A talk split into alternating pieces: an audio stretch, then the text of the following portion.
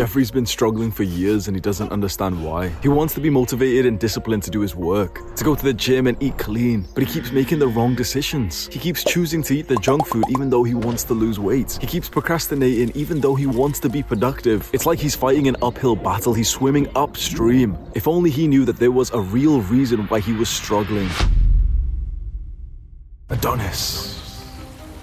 Adonis struggled when he was younger too. Just like Jeffrey, sometimes Adonis would procrastinate. When he was sent forward into the trials and tribulations of his tribe, Adonis faltered. He slipped, he fumbled, he was lazy. But slowly and surely, he figured it out. He realized that it was not the physical world that was causing this, it was the mental. And so Adonis vowed to improve his mental health. I'm not exaggerating when I say that this is the single most important video that you will ever watch on YouTube. It deserves your absolute full attention, and that's something that we don't really give these days. By now, you've already scrolled down to the comments and your attention is so dispersed. If you want this video to change your life, if you want your life to change forever after watching this video, give it your full attention. That means no scrolling down constantly to the comments to look for more dopamine, no checking your phone like a Jeffrey, no opening up other tabs and scrolling down to the other suggested videos. Because what you will learn in this video, you have never been taught before. And I'm being serious when I say that the information in this video will save your life. And it might be the knowledge that you need to. This little fucking fly ruining my mental health. And it might be the knowledge that you will eventually need to pass on to one of your male friends who needs it in his darkest days. I'm to tell you to do something that you've never seen a YouTuber say before. I want you to dislike this video right now. Literally scroll down and dislike this video right now. My intention is you follow the rest of this guide, you give it your full attention, you try your absolute best with the practical steps that you're to listen out to. You're to significantly improve your mental health within just two weeks. You're to have the best mental health you've ever had in your life. When you experience that huge increase in mental health, come back to this video and change your dislike for a like. If you're watching this video weeks or months or years into the future of when it was uploaded, and this video is still circling around the YouTube algorithm, that means it's effective. That means that hundreds, maybe thousands of young men have found that this guide has really helped them. They literally took the time to come back and change their dislike to a like. There's one major thing that you need to understand about the problems that you're experiencing procrastination, you know, you want to study, but you just can't seem to motivate yourself enough to do it. You lack discipline. You've been struggling with some of the habits like exercising or no fap or eating clean. Like you really wanted to lose weight, you really want to eat clean, but your brain for some reason just keeps choosing the bad option, even though you don't even want to do that. You keep overindulging in, in YouTube, in porn, in video games, in social media. You're struggling with negative thoughts and you just feel quite bad. If you've been experiencing all these problems, you've been looking at it the wrong way and no one has explained this to you yet. These problems that you're experiencing are not actually problems, they are all symptoms of the real problem. These things, procrastination, a poor diet, lack of motivation, lack of discipline, they're all symptoms of poor mental health. Everything that you're struggling with right now is not a singular problem. It is actually just a symptom of the biggest problem in your life, which is poor mental health. If we improve your mental health, then all of these symptoms slowly start to dissipate by themselves. Because think about it, you've tried to focus on these things. You've tried to really clean up your diet. You've tried to really, really be productive and you watched all those productivity videos, but nothing really seems to create a significant difference. You've tried to ease the symptoms. That's not the right way to go about it. We need to fix the actual problem. And the problem is mental health. After you finish watching this guide, you're gonna feel a lot more positive. You're gonna feel pleasant. You're gonna be able to sit out and enjoy life without needing to be hyper stimulated. That's a very big problem these days. You'll be able to take control of your thoughts, not always thinking like negative, belittling things about yourself. One of the best benefits that you're gonna get from following this guide is that work will start to feel fun. Like you'll actually crave sitting down and doing work. It'll feel nice not to procrastinate. You'll get higher grades in school, you'll become more intelligent, you'll find that you're just being way more productive. One of my favorite benefits that you'll get from following this guide is that you will build the best physique of your entire life when you've improved your mental health. You see, your mental health dictates the choices that you make, and you'll automatically make healthier choices when you've improved your mental health. Let's begin with the guide. And first, we're gonna start by getting you a before picture. You know, like in fitness, body transformation pictures, there's a before and after. We're gonna get your before picture for your mental health health, and that is your mental health score right now. The top link in the description is the UK's National Health Service, the NHS. They have a mood assessment which gives you a depression and anxiety score. Click on that top link and follow that quiz. It takes like two minutes. This guide is going to be very practical. I'm going to tell you a bunch of times to like scroll down, click on this link, do this right now, do this. Make sure if you really want this guide to change your life, you follow every single practical step that I give. You need to adhere to those practical steps for you to really invest into this and take it really seriously. So now is the time. Pause the video and go to the top link in the description and take that free online assessment. And then once you've done it, you'll be given a depression score and an anxiety score. Take a picture, note that down, save it on your phone, take a screenshot, find a way to save that. You should only continue watching this guide if you have your depression and anxiety score. Our goal with this guide is to half the symptoms, half the numbers that you have. So if, for example, you got 14 for depression and 16 for anxiety in that online mood assessment score, we're gonna half it to seven for depression and eight for anxiety in just two weeks. That's the goal for this. I will feel like my work here is successful and I will feel proud of myself if you have half those symptoms in two weeks from now. I'm gonna tell you my story related to mental health and you can skip this section if you want to, if you just wanna go straight into the guide. Although I do think there is gonna be some kind of value if you sit through and just listen to my story because you'll find that you'll be able to relate to me. And the more you can relate to me, the more that you'll kind of take my advice seriously. I didn't realize that mental health was a thing up until just a few years ago. But when I look back, especially at times in high school when I was 14, 15, 16 years old, I was definitely experiencing the symptoms then without realizing it.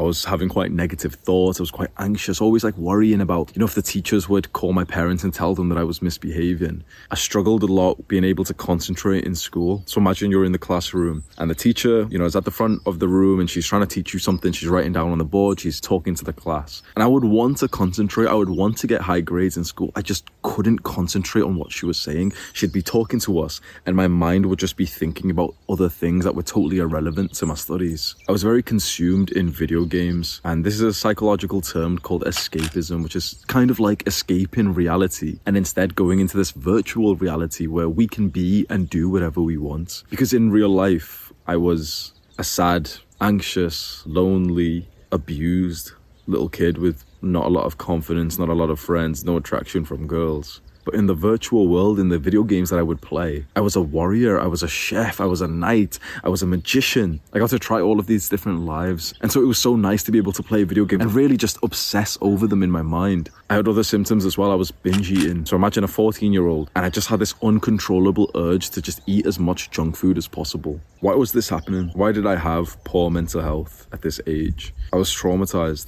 and I was getting more and more trauma every single day. I was being abused at home, abused by my family. I was being abused in school. Honestly, like school was traumatizing by itself when a teacher is unhappy with you and you can't concentrate, or maybe, you know, I was talking in class and the teacher, like a grown adult, would get close to my face and scream and threaten me. Some of the teachers knew what was happening at home. I was getting abused, I was getting like physically, emotionally hurt by my parents, by my brother and some teachers knew what was happening and they would threaten me. They'd look me in the eyes with a certain look on her face and just say something like, I'll call your father and we'll see what he'll do to you. We'll see what he has to say about that. When you're I was going to say when you're young, but honestly, at any age, if you feel compulsively unsafe, and you kind of have to stay in that situation. You can't, you know, fortunately be able to like leave your home or, or get out of like a dangerous situation. When you're stuck there, like you're stuck with your family, you're stuck in school, your body and your nervous system and your mind deteriorate very quickly and suddenly you're put into this everlasting fight or flight feeling. And you can probably relate to this. If you can relate to the experiences that i've just spoke about and you've experienced things like trauma and parental abuse and you can probably relate to this feeling of your fight or flight system just always being activated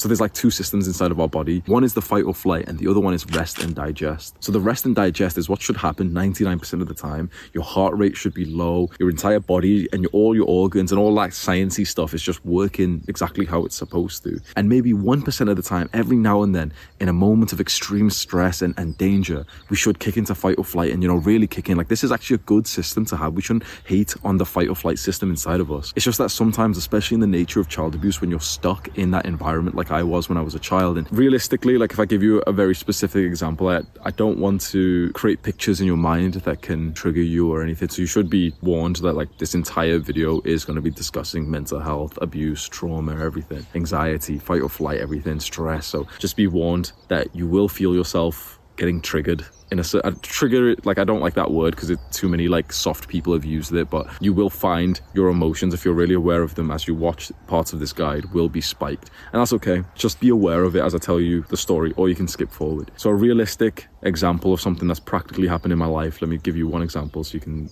so you can know. In high school, we had these planners. That's what we would call them planners, which is like a, a booklet which has like the days of the week and you put in your homework there and there's like comments from teachers. So if you got a comment from a teacher, it was usually like a bad thing. You know, the teacher would like say, okay, give me your planner. And she'd write a letter to your parents right there and you had to show it to them and stuff. And so my dad would check my planner every couple of days, every week or so to see what homework I had had.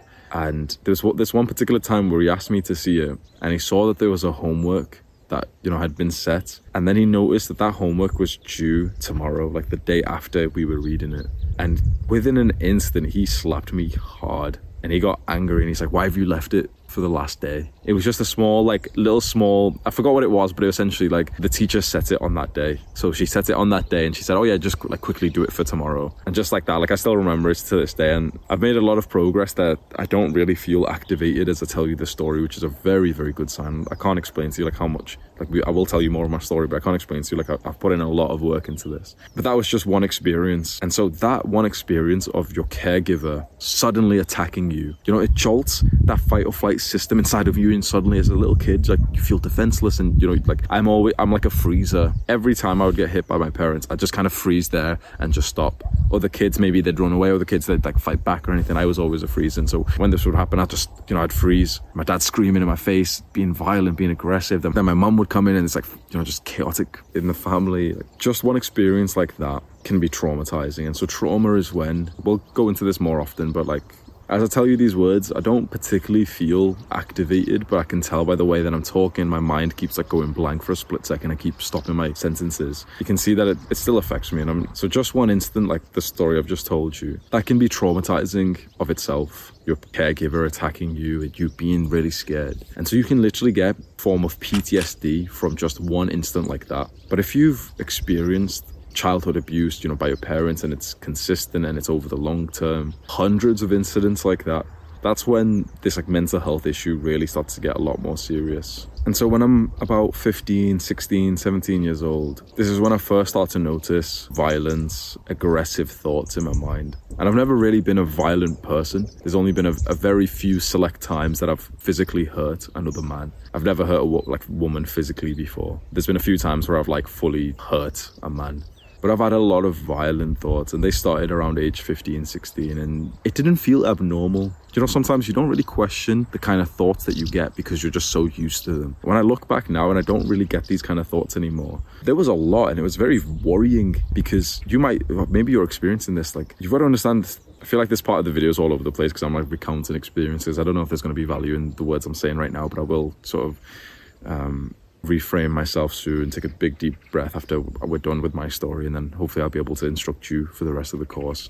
Age 15, 16 onwards, a lot of violent thoughts in my mind, aggressive thoughts, and to be, you know, totally authentic, I'm going to walk you through one of the random thoughts I would get. Usually there would be when I was in the gym. My brother built like a home gym in our garage, very simple, like bench press, squat rack, whatever. So I'd be in there listening to like music and stuff, and my mind very, very frequently, very frequently would imagine someone being hurtful towards me, maybe my family member, maybe a stranger, someone being racist, someone saying something, someone bullying me, someone like picking on me. It would imagine that, and I would get a sense of satisfaction and confidence when I would vividly see myself very vividly hurting them, and I would somewhat be acting this out in real life. One of them would be like, you know, some guys walking past me, and for some reason he just calls me a packy. He's, you know, he's being racist. I start fighting him, we fall to the floor. I've gotten the strength advantage, like the upper hand, and then my mind generates these very vivid thoughts of me gouging his eyes out, crushing his face. And imagine having thoughts like this very frequently. At this point, from what I can remember, let's say I'm 16 years old, 17, 18 years old, it would happen 10 times a day. I'd be in school, I'd be in, you know, college or whatever, trying to focus on what the teacher's saying, and suddenly I'd just have one of these like emotional outbursts in my mind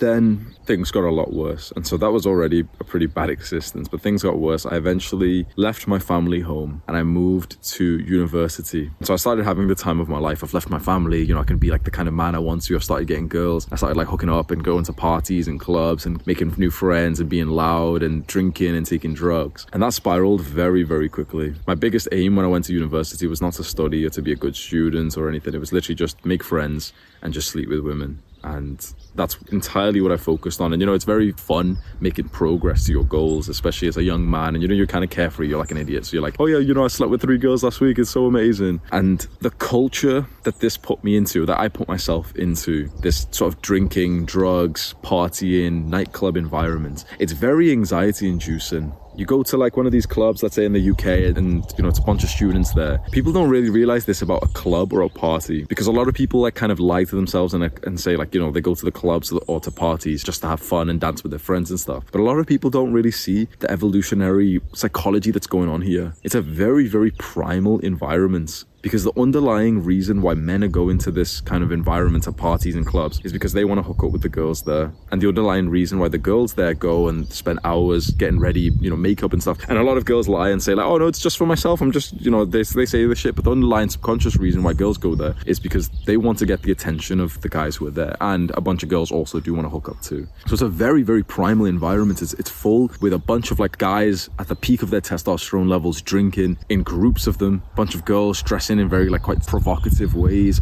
very sexualized environments, alcohol's flowing. And so it can be a very anxious environment. And I got like good in this environment. And something if you've never really been to clubs or parties, something you'll maybe find out or I can tell you is that every couple of nights there is some kind of like incident, there is a fight, there is, you know, some argument, and it's not even that significant after a while. It just you're used to it. We'd go out, me and my friends, and we'd always kind of know like, oh yeah, like you know, we'd probably end up hitting someone today. We'd probably end up like getting into like a tussle or arguments or shouting because this guy said this or this guy's bumped into him. And so, whilst I was overindulging in this environment and I was getting good at it, I didn't realize how much anxiety it was really causing. That you know that those same violent thoughts of like self-protection and you know to hurt another man, they started compounding in my mind exponentially. The origin for those violent thoughts for me would have been my family, and it would have been you know the sense of like injustice from being abused by my caregiver. But eventually, it was very much compounded by this environment that I was getting into. And then things got even more traumatizing. I was the victim of a racist incident. So in Manchester, there was a bombing, like a terrorist attack in 2018.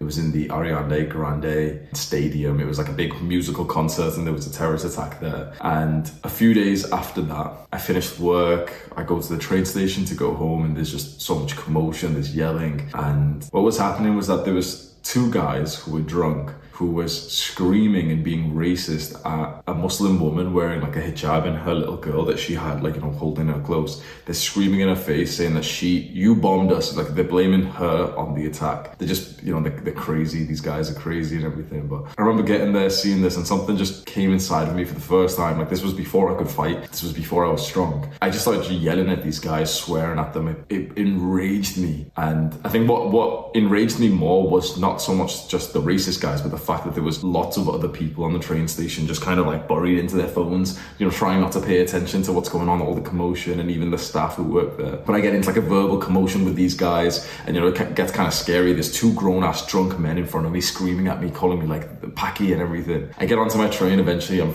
you know, I'm calming down a little bit, and just out of nowhere, they walk past me and sit close to me. And for like a 20 minute train ride, they're just swearing loud, racist, everything. Everyone's silent on the train. And we get off. Well, I get off first. I look back and they stand up and they see me stand up and they're like following me off the train. You know, I text my dad, come in, come like help this racist. I literally still remember my texting my dad this because he was waiting outside to pick me up and I text him this message saying, racist on the train, come inside quick. And he starts calling me, but I tell him I can't pick up. I don't know why I didn't just pick up and go on the phone call. But I tell him like come inside and I walk downstairs in the train station. He walks past me, like, wait, what's, what's going on? What's going on? And then they walk down and then there's like a big like tussle and everything, big fighting. And this one guy, he just keeps doing some creepy shit. One of the drunk guys, he just keeps like smiling in the really weird way and saying like, okay, come here. Like he's, he's kind of got one hand behind his back and he's like, come here, just shake my hand, just shake my hand. And he just does this so much. He does it to me, he does it to my father a bunch of times. He just keeps like trying to get close to us with his hand behind his back. He was later on arrested and he had an 11 inch knife on him. This was all on the news. He was jailed for one and a half years. He, it would have been a lot longer, but he didn't pull the knife out at any point. or he was trying to wait for like the perfect opportunity. The the police officer told me this. Like if you actually pull a knife out, then it's way higher. But if you just have it like on your person, then it's only classed as like possession of a bladed article. So he got one and a half years for this. And my anxiety, that same thing that I told you about, those violent thoughts, man, that they increased heavily. And so all those symptoms that I had before, like binge eating and violent thoughts, they compounded so much more. If I couldn't focus in school or university before this, now it was just totally it felt impossible. And the only thing that I really spent my time doing at this point was just waking up, smoking weed, and just binge eating food, wanting to stay comfortable in my own little bubble, and not even realizing that this was a mental health issue. After this, I struggled heavily for around one to two years, and it's strange that I can kind of conclude those two years in just a you know single sentence. Like, yeah, I struggled heavily, but when I think back to those hundreds of days where I woke up feeling depressed and so anxious. Where every single day I was seeing the physique that, you know, meant so much to me. Like fitness means a lot to me. And I was seeing my physique and my strength and my skill and my endurance all just go down every single day because I was choosing comfort over discipline. I was just somewhat like scared to leave the house. I never wanted to admit it, but I just, you know, I, it felt so much more comfortable to think to myself, yeah, I'll stay in all day. I got into a relationship that was pretty toxic and not very loving. And that was my responsibility. That was my, that was my fault. I'll, I'll take full responsibility for that. And it's sad man. I literally I experienced somewhat of the height of my life at the start of university with like friends and, and partying and girls and everything. And my life just went straight down, all because of mental health.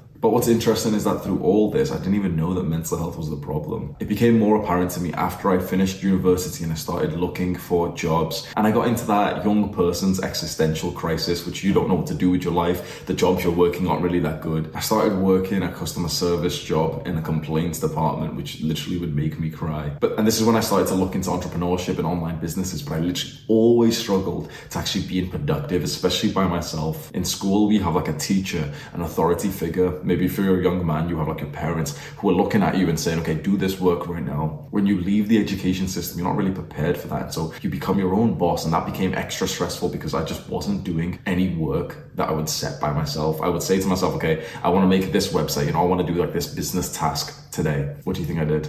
I'd wake up and I'd just start smoking weed and then I didn't do the work. And it was at this time, age 21, where I luckily just stumbled upon people talking about improving their mental health on Reddit. There was like an online discussion of like mental health resources. It was the start of the COVID lockdown. This period of my life changed everything. I started researching mental health, learning things about depression, anxiety, gratitude, mindfulness, all the practical, no BS things that we can implement for free that will improve our mental health. And that's what you're going to learn in this guide. I've said many times that there are no overnight successes. I've said many, many times there's no shortcut to success. You have to work hard for a long time. You have to be consistent. You have to be disciplined. But if there is one shortcut to success, it's improving your mental health. I discovered mental health and I started to actively improve it. And I promise you that this is the case. Within two weeks, my life changed forever. Within two weeks, I left that relationship that was kind of toxic. I've not really gave many details about it because I spoke about it extensively in previous videos. Plus, I just don't want to really speak about it too much. But I left that relationship. I, I was living with her. So we lived together in an apartment. I moved out, finally moved out. I quit smoking weed. I quit eating junk food. I moved back home to my parents' house in the middle of COVID. And I literally got into the best shape of my life so far. I got ultra lean. My diet was fantastic. I started meditating for 20 minutes, then 40 minutes, then 60 minutes a day. I was journaling. I was working on businesses. Had the quickest turnaround of my entire life. And that really just snowballed into the success that I have today, which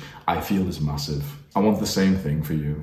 So, in this guide, we're going to focus on the two most common mental illnesses, which are depression and anxiety. When you took that online mood assessment that I linked at the top of the description, you would have gotten a depression and anxiety score. The goal of this guide is to half those scores within just two weeks. So if you took that test and you scored 14 for depression and 16 for anxiety in just two weeks of following this guide, we want to get you to seven on depression and eight on anxiety, a massive improvements. Let's talk about depression. I believe depression is actually the most common illness slash disability in Western developed countries. What is depression? A lot of people mistakenly think that depression is like a, a feeling of sadness and like, you know, oh, like, oh, I feel depressed. Not necessarily. Depression isn't sadness it's more emptiness, nihilism, like there's no meaning or purpose to your life. Why do we get depressed and why is it so common in the modern day? It's because we're living without purpose. You and I were young men. 100 years ago, we would have had a wife and children at this age. We had a rock solid purpose. We had our family, and there was wars that we would be drafted off to. So our lives would have had a mission. We would have been focused on something. We don't really have that anymore. We don't have a mission. We don't have a, a clear purpose for our lives. And so we lack meaning. There's also another major issue which causes the symptoms of depression, which is overindulging in instant gratification. So I'm going to give you the bro science explanation for why I think depression is so common, especially amongst like young,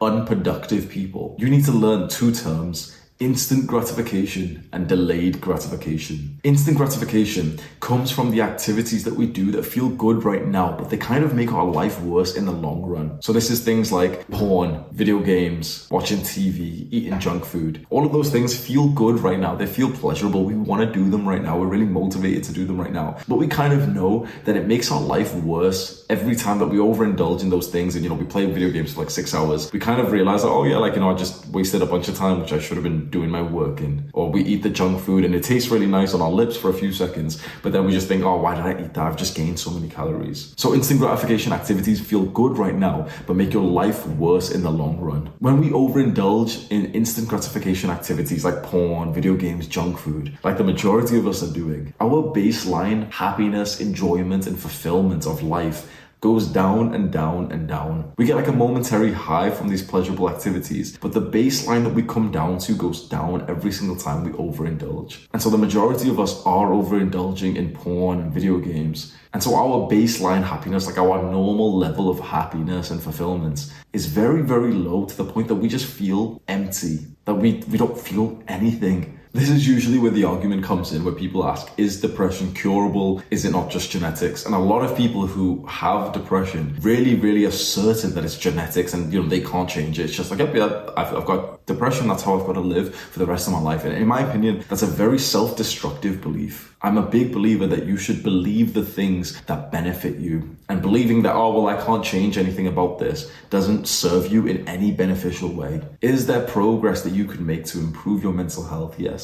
So it's actually beneficial for you to make sure that you haven't convinced yourself that depression and any other mental illness is something that you can't change because you can always make some kind of progress. And just for an anecdotal experience, I've helped multiple people who were certain that their depression was totally genetic, unchangeable. You know, it's not it's not because they play video games all day. They were so certain that they were depressed for like genetic reasons that they were on antidepressants. And with just two weeks of following this plan, their lives changed and they set in motion to significantly improve their mental health. My best friend Sam, he's the YouTuber named Harbinator. He was the first video editor that I got for my channel. He was certain that he had clinical depression. He was on antidepressants He's not anymore. He's the happiest, most healthy, most productive he's ever been in his life. Because we have to change his beliefs and tell him, like, why are you belittling your own self? And why don't you just see what would happen if you just start to believe that you can make some progress here? And that's exactly what happened. It's hard to convince someone who's so stuck in their ways, thinking like, nope, I can't change it because it's, you know, the doctor said it's genetic. But whilst we're talking about all this, depression seems like the enemy that we want to fight against. You know, it's a bad thing that's happening to us. I don't think so. I think it would actually serve us to be grateful for our depression we can view depression actually as our ally. Depression is these emotions, which is kind of like a thermostat telling us that something is wrong with our lives, that we're living without meaning, that we're overindulging in bad habits. That's actually very beneficial when you think about it. Your body is literally giving you like an unpleasant feeling of like emptiness and purposelessness. You're getting that feeling on purpose to hopefully direct you into the right course of action. We should be grateful for depression because if we didn't have this feeling that was showing us that we were on the wrong track of life, you wouldn't be watching this video today. You wouldn't have ever really cared about improving your mental health. And so, how do you cure depression? First off, you need to stop doing the things that are causing you to feel that way, which is those instant gratification activities. And this is like a hard swallow pill for a lot of people because they really don't want to admit they're so certain that, you know, video games and lack of sunlight and lack of water and lack of proper nutrition are causing them to feel negative and empty and nihilistic. But it probably is the case. We need to stop doing those bad habits and we need to start doing the good mental health practices that you're going to learn in this guide. Now, there's a very interesting concept of depression that we can talk about here, which is that having depression actually makes it hard, if not impossible, to do the things that would ease depression. So when you have depression, it almost feels like you have an inability to be productive and to do the right things that would ease depression. It's almost like a catch 22. It's like a very deadly cycle. And so I want to reframe your mind here to empower you to be able to make some changes in your life. Don't think about it as depression stopping you from being able to do like the good habits and, you know, forcing you to stay on the bad habits and simply just look at all this as it is habits if we can nail just the habits without this extra belief like, oh yeah, well, you know, I'm handicapped because I have this issue. And we simply just say, okay, you're struggling with the habit of exercise. Well, there's a hundred things I could teach you about that. You're struggling with the habit of diet. Well, there's a hundred things I could teach you about that. If we simply change your habits, you will feel better and your score in that mental health assessment will go down. And so now let's talk about anxiety. How does it feel to be anxious? it feels like you're hyper vigilant. You're like really, really aware you're overthinking about bad things that could happen. What's interesting is that anxiety is quite individual and unique in each person, like what their form of anxiety is. So my form of anxiety is about physical danger. My anxious thoughts have always been about like other people. And like, is this guy gonna attack me? It's always about like physical fights, violence. Whereas another person's anxiety can be social anxiousness. They could be like obsessively, like anxiously thinking about the social dynamics in this like group of friends that they're in and they feel activated. And even though that seems like, wait, why would you be anxious about, you know, a group of friends? That's still quite a primal thing. When you think about being accepted into the tribe, that's a very important part of animal and human nature. Anxiety can lead to panicking, fear, aggressiveness, and it even has very negative effects on your physical health. When you're anxious and hyper vigilant, what's actually happening on a physiological level is that you're entering the fight or flight mode. So that's like the survival mode inside of us, which is kicking in and really telling us, okay, do we fight this person or do we run away?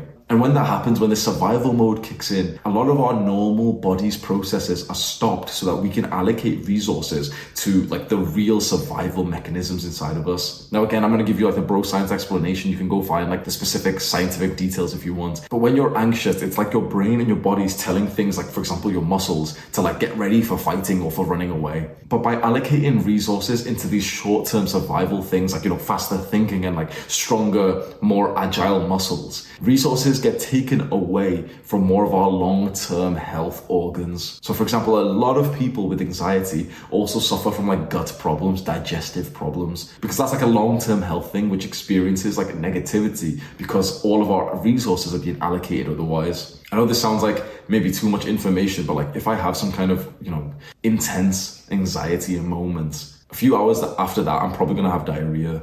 It doesn't happen anywhere near as much as it used to. Bro, I know this is like too much information, but you do need to know these things. Like I lived for years and years and years shitting four, five, six times a day and never once was this cylinder, bro. It was always like liquidy pieces. And I know that's so much like information, but like I think it's so important that you know the the real unfiltered truths of a mental illness like this. Like it's not nice. So why do we get anxious? Why does our body go into this hyper vigilant state? Now, first of all, we have to understand, just like with depression, like this is something that we should feel grateful for. Anxiety is just our body's survival mechanism trying to protect us. It's just that sometimes when that survival mechanism kicks in, it kind of gets glitched, it kind of gets messed up, and it kind of stays on far longer than it actually should. So, what may have happened is that at a young age, there was something quite traumatizing and scary that happened to us. Most likely it was something to do with our parents just, you know, being violent or whatever. And so there's a chance that any of these traumatic incidents that our body gets stuck in this anxious state and it just kicks into overdrive trying to save us. And so then even when we leave this dangerous situation, our body and mind is just on overdrive, just hyper vigilant, just making sure we don't go back to that same dangerous situation again. It's of utmost importance that you reframe the anxious thoughts and the feeling of hyper vigilance. Reframe your mind with this because for so long we've lived thinking that these things are bad, that they're the enemy. I don't want to be anxious. I don't want to be depressed. We have to be grateful and actually just see, okay, interestingly, this is actually my brain and my body doing a good thing for me. Anxiety isn't the enemy. It's trying to protect you because there was a moment in your life where you couldn't protect yourself. There was a point when you you got scared so heavily that now your body's just really vigilant. It's like your body's just sending signals all around, just saying like, "Come on, like we've got to protect him." That brings like a tear to my eye because for so long I hated this part of me, and I realized that so much progress comes when you realize the utility, the value of depression and anxiety. How do you cure anxiety? I believe the single greatest tool that the practice that you can implement is mindfulness, and you're going to learn about that in this guide. Now let's go over the actual practical things that you can do to improve your mental health. And if there's just one tool that you take from this entire guide that you implement into your normal life, let it be gratitude. Now, gratitude is more like a trait, a skill. It's the skill of counting your blessings. So, you know, in religions like Christianity and Islam, before they eat food, they say a small prayer. They say grace, that they're grateful for something. Gratitude is like the scientific version of happiness because happiness, as you may know, it's, it's kind of a wishy washy emotion. You don't really know when you'd get happy. Sometimes you're, you're happy for no reason. Sometimes you can't be happy even in a situation where you should be happy. Gratitude is the scientific version of that, which you can induce with total control. And if you follow the technique which I'm about to walk you through, your life will change forever. Gratitude is when you stop and you force your brain to think positive thoughts about of things that you appreciate. And there's an important word which I just said, and that word is force. For a lot of people, thoughts of gratitude aren't normal. And so you almost have to manually implant them, forcefully implant those thoughts of gratitude into your mind. Try this actionable step right now. Pick one person in your contact list, one person whose number you have. Choose one person and send them a text message of gratitude. Send them a couple of sentences, maybe a paragraph, maybe two paragraphs of you saying, I'm grateful for you because of this. And just make it as entirely as positive and as loving as you can. So just before you send them this message, really just think to yourself, okay, pick the person in your mind who you're going to send it to. And think of some happy memories that you have together. Think of some positive things that they've done for you and things that you've done together. If you really just did what I said and really visualize the happy times that you've had with someone and how you're grateful for that, you can't help but smile. You can't help but feel happy about this. And it's so interesting that within just a few seconds, you've just put a smile onto your face.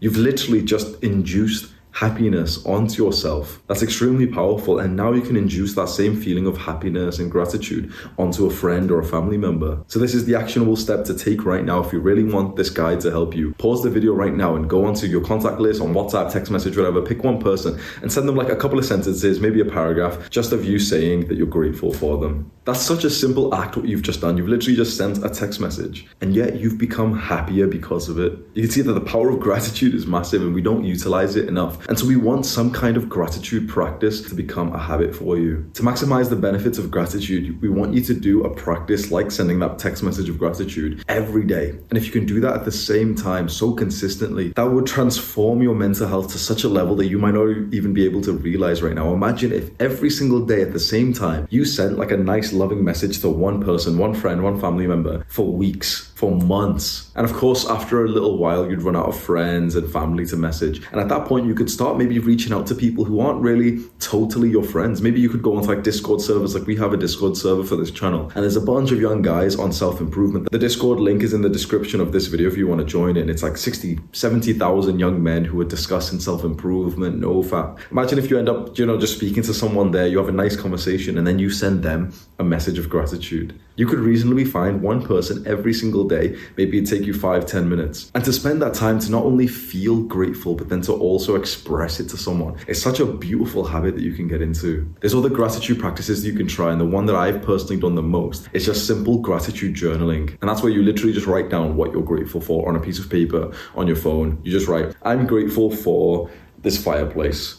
It's very, very comfortable. I'm not gonna lie, I, I, kind of panicked when I first set it on. Fire's a bit, you know, sometimes can be a bit uncontrollable, but it's like I'm very grateful for it. This is the first time I've used a, like a wooden log burner. Like I said, I'm in Scotland right now amongst nature. It's a very peaceful place. So I'm grateful for the Airbnb I'm staying in. I'm grateful for the woman who's hosting us here, the nature, the animals, the donkeys, and the horses outside. This is what I would write down every single day. Just three points, five points of things that you're grateful for. And you'll find that as you write these, thoughts of gratitude will start to become automatic into your mind. Just take a second to think how nice that would be. That throughout your normal day to day, your mind would automatically just give you a thought of gratitude. That would feel amazing. Like you'd literally just get a sudden boost of like happiness and appreciation. And that's what we really want. And so we put in a little bit of discipline and consistency in practices like a daily message of gratitude or gratitude journaling. Same time, every single day, we just do it for five minutes, 10 minutes. And the return on investment for this is so incredible. Like I said, if there's one thing that you do for your mental health, make it gratitude. Let's talk about mindfulness. And you might have heard of this already. So, mindfulness is often joined together with meditation. And you were expecting meditation to come into this mental health guide. There's a reason why. When you clicked on this guide, instantly you knew that I'd be talking about meditation. You inherently know and understand and believe that meditation will be good for your mental health. So, I don't even need to explain that to you. It's like very common knowledge. Meditation is good for your mental health. It's better if we spend our time practically speaking about how you can implement meditation into your life if you haven't been able to already. I want to give you advice that you've never heard anywhere else before. First, we need to discuss why we're all so mindless. So, mindfulness is what we want. Mindfulness is like presence, it's the ability to be focused of what's happening here right now instead of having just random thoughts. As I speak these words to you, there's quite literally zero thoughts in my mind. Every time I sit down to record a video or if I live stream, I get into a total flow state. I'm totally mindful and present. That means that I, as I speak these words to you, there's no thoughts of negativity, no hateful thoughts, no negative feelings inside of my mind. I'm just existing and I'm just performing. It's a blissful state being mindful and present, and it is a core component of mental health and happiness. But then we have to ask each other, why are we all so mindless for most of the time? What I've just said is somewhat of a rare occurrence. Okay, I'm sat here, I have no thoughts in my mind, I'm totally present. But for the majority of people, probably including yourself, you're probably mindless for a large part of the day, and I am too. So there's certain moments where I'm totally present, like I am here, but for a large part of the day, I'm still mindless, and we have to ask ourselves why.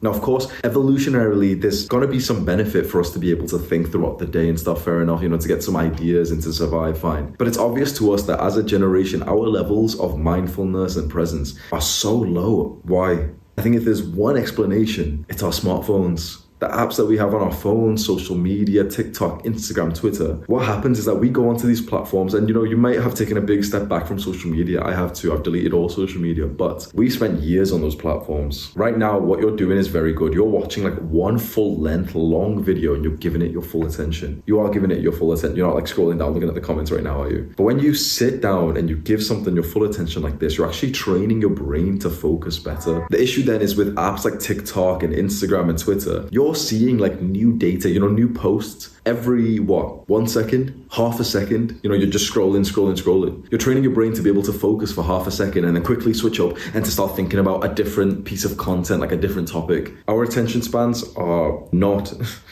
not ideal. And I really, really fear for the young generation. Perhaps you're a young man watching this, but I fear for the young generation who have been raised on iPads and iPhones. If you're my age, I'm 25, so we got these things at like age 15. And you know, that's bad enough. We've had technology like this, like smartphones for like 10 years. But there's kids who have been raised on technology like smartphones and iPads since age four, five, less I didn't mean to get into a rant here, man, but almost every day I go to like cafes and restaurants and I always, always see like a family and the parents are just talking and the little kids just got an iPhone. What's that doing to their brain? It's training them to be able to only hold their attention for a few seconds up until they click on like the next thing. Obviously, little babies are on like YouTube watching like cartoons or something. Your phone can be and is for some people their biggest allies. You can run an entire business off your phone, but you can also ruin your life from it. Right here, right now, I want you to just have the humility and ask yourself which category are you in? Are you in truly the person who's using their phone and social media? Truly,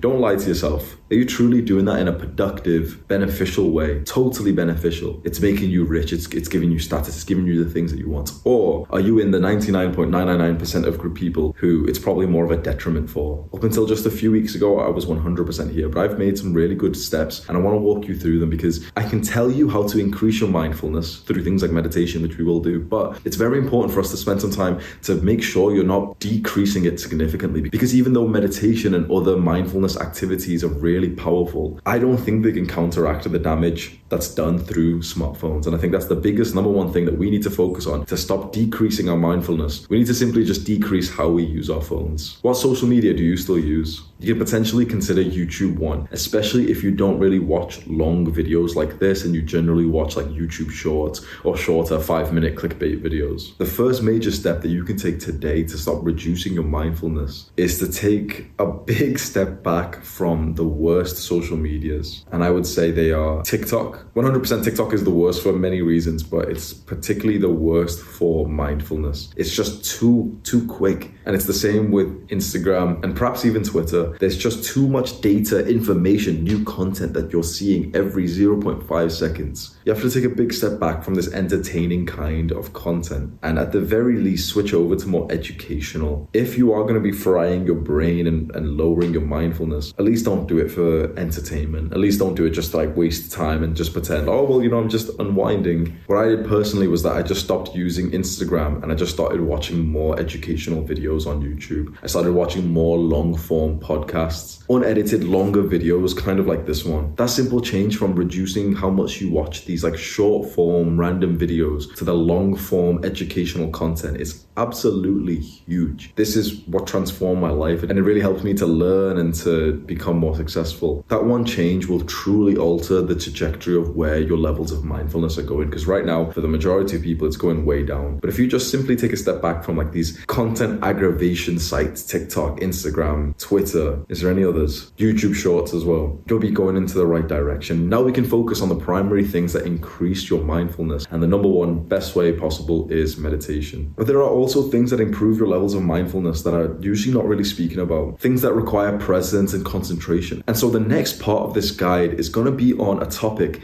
that you might have not really realized is linked with mental health and no one has ever really linked the two together. We'll discuss that shortly, but first let's just go through the benefits that you'll feel if you increase your mindfulness and then I'll tell exactly how to increase it. The benefits you'll feel, you'll be able to be present and actually enjoy what's happening. You know, there's a very sad reality of the human experience is that we can be in a happy situation and not be happy. It's very interesting, isn't it? There's been times when you should have been happy, you should have been positive, something good happened, and you didn't really feel that good. Interestingly, for the Stoics amongst us, or maybe you have a level of emotional regulation which is really good, there's been times when you probably should have felt bad, but you didn't. You felt kind of good more mindful you are, the better you'll be able to regulate your emotions. You'll be able to truly enjoy experiences instead of just being in an environment which should be pleasant and just finding yourself just overthinking about something irrelevant. You'll find it way easier with more mindfulness to make friends and to maintain really good relationships so much better. Because imagine if you and I are going to have an initial chat, we're going to have a conversation. I see you in my gym and you're like, oh my God, you know, Samson, I done this.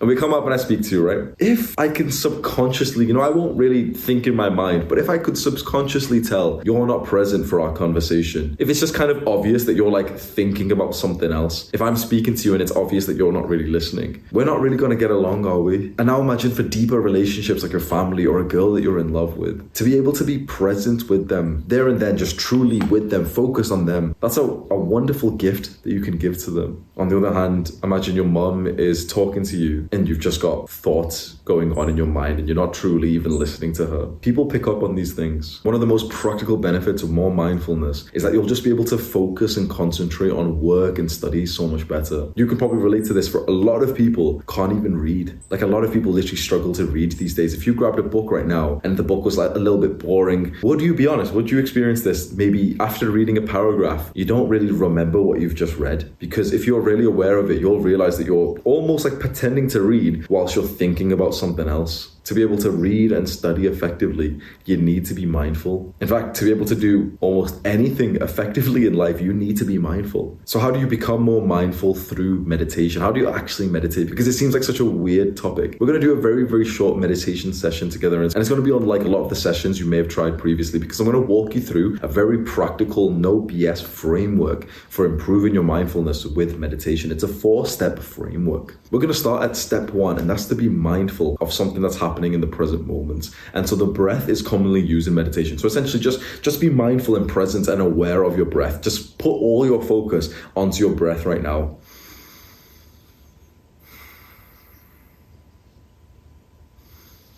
Keep your focus there, just keep breathing. Just keep your focus onto your breath. Now, without really realizing it, if we did this for another five, ten seconds, you may not be consciously aware, but step two of the way to improve your mindfulness is that you actually lose your focus on the thing that you were focusing on. So, step one is to be focused and present on our breath. Step two is actually where you lose focus on that thing, but you haven't realized it just yet because there's a gap. I hope you can understand this. When we first lose awareness and we become mindless, we don't actually realize, we're not aware that we are currently mindless for at least some time up until there's almost like an aha moment moments and we're like, oh, I'm mindless. So step one is focus on our breath. Step two, after a few seconds, we've lost awareness, but we're not even aware that we've lost awareness. Step three is that now we are aware that we lost our focus on the breath. So, step three is that moment where you think, oh, I was supposed to be meditating and I was just deep in thought about something else. And finally, step four is to just come back to the thing that you were focused on originally. So, step one, focus on your breathing. Step two, subconsciously lose awareness of the thing we were focusing on, but you don't even realize it just yet. I'm thinking about high school. And then step three is you realize you were thinking about something else. Oh, oh, oh, I was thinking about high school when I should be focusing on my breath. Okay, I'll go back to the breath. Step four. You complete all four steps, and that's like one rep, one squat, one bicep curl for the brain. Interestingly, this is where a lot of people get upset when they try to meditate. They try to meditate and then they lose their focus and they say they can't do it. But what you need to understand is that if we go through all four steps, it's like one bicep curl for the brain. Our brain's just gotten stronger. We've just gained 10 mindfulness experience. And so we actually want to go through these four steps as fast and as often as possible. What that means is that when you try to meditate and you lose focus, it's actually a good thing. This is why so many people struggle with meditation. They try it and then they don't enjoy it because it's not working for them. They're not able to clear their mind of thoughts. But what they don't realize is that every time you lose your focus, that's actually an opportunity to simply just bring your focus back to the present moment and to gain that like XP. You know, in, in video games, we have like XP experience for like the skill. Every time you come back to the present moment, you come back to your breath. That's like 10 experience in your mindfulness skill. You need to lose your awareness and to think about something else to be able to actually gain more mindfulness. I'm recording a full meditation video that you can follow along to every day, and I'll have a card pop up on screen as soon as it's released. So click on that card right now, and you can just load it up, save it to your watch later, and start listening to it maybe every morning or every night time. The next tool to improve your mental health is challenging yourself, and you might not have ever considered challenges to be a tool for your mental health. But when we set challenges for ourselves, we enter what's called a flow state. A flow state is kind of like an extreme state of presence and mindfulness. So, in the previous part of this guide, we just spoke about presence and mindfulness, and we said that's when you're able to focus on what's going on at the task at hand, you'll have no thoughts. But a flow state is when you're so focused that you lose track of the time. Suddenly, two hours have gone by, and you're like, wait, what? It felt like 20 minutes, and I did so much, and I was so productive. At least you just did more work, or I did better than I've done in the last week. It's only when we enter a flow state that we really tap into our ultimate potential. A flow state is what athletes call being in the zone. You might have heard that saying. An athlete will say, Oh, well, you know, I just entered the zone. That's a flow state. That's extreme mindfulness and presence. And that comes from challenge. You can only enter a flow state being in the zone if you've got some kind of challenge. And there's so many more benefits to this, not just your mental health, but increases in testosterone. When you challenge yourself and when there's some kind of competition, your testosterone rises. Setting yourself some kind of challenges where you're so focused will lead to more success and accomplishments, and it'll make you feel just happier and more proud for yourself. So, this might seem like a weird part of this guide. We're talking about mental health. Why am I talking about challenges? But you see, when you set challenges, it just kicks your brain into overdrive and lets you just totally focus on something rather than like ruminating on negative thoughts. So, the way that you can improve your mental health and also the rest of your life, how masculine you are, how successful you are, how happy and accomplished you are, is through setting yourself some kind of challenges that you can obsess over. For example, you could be reading a book and say to yourself, you know what,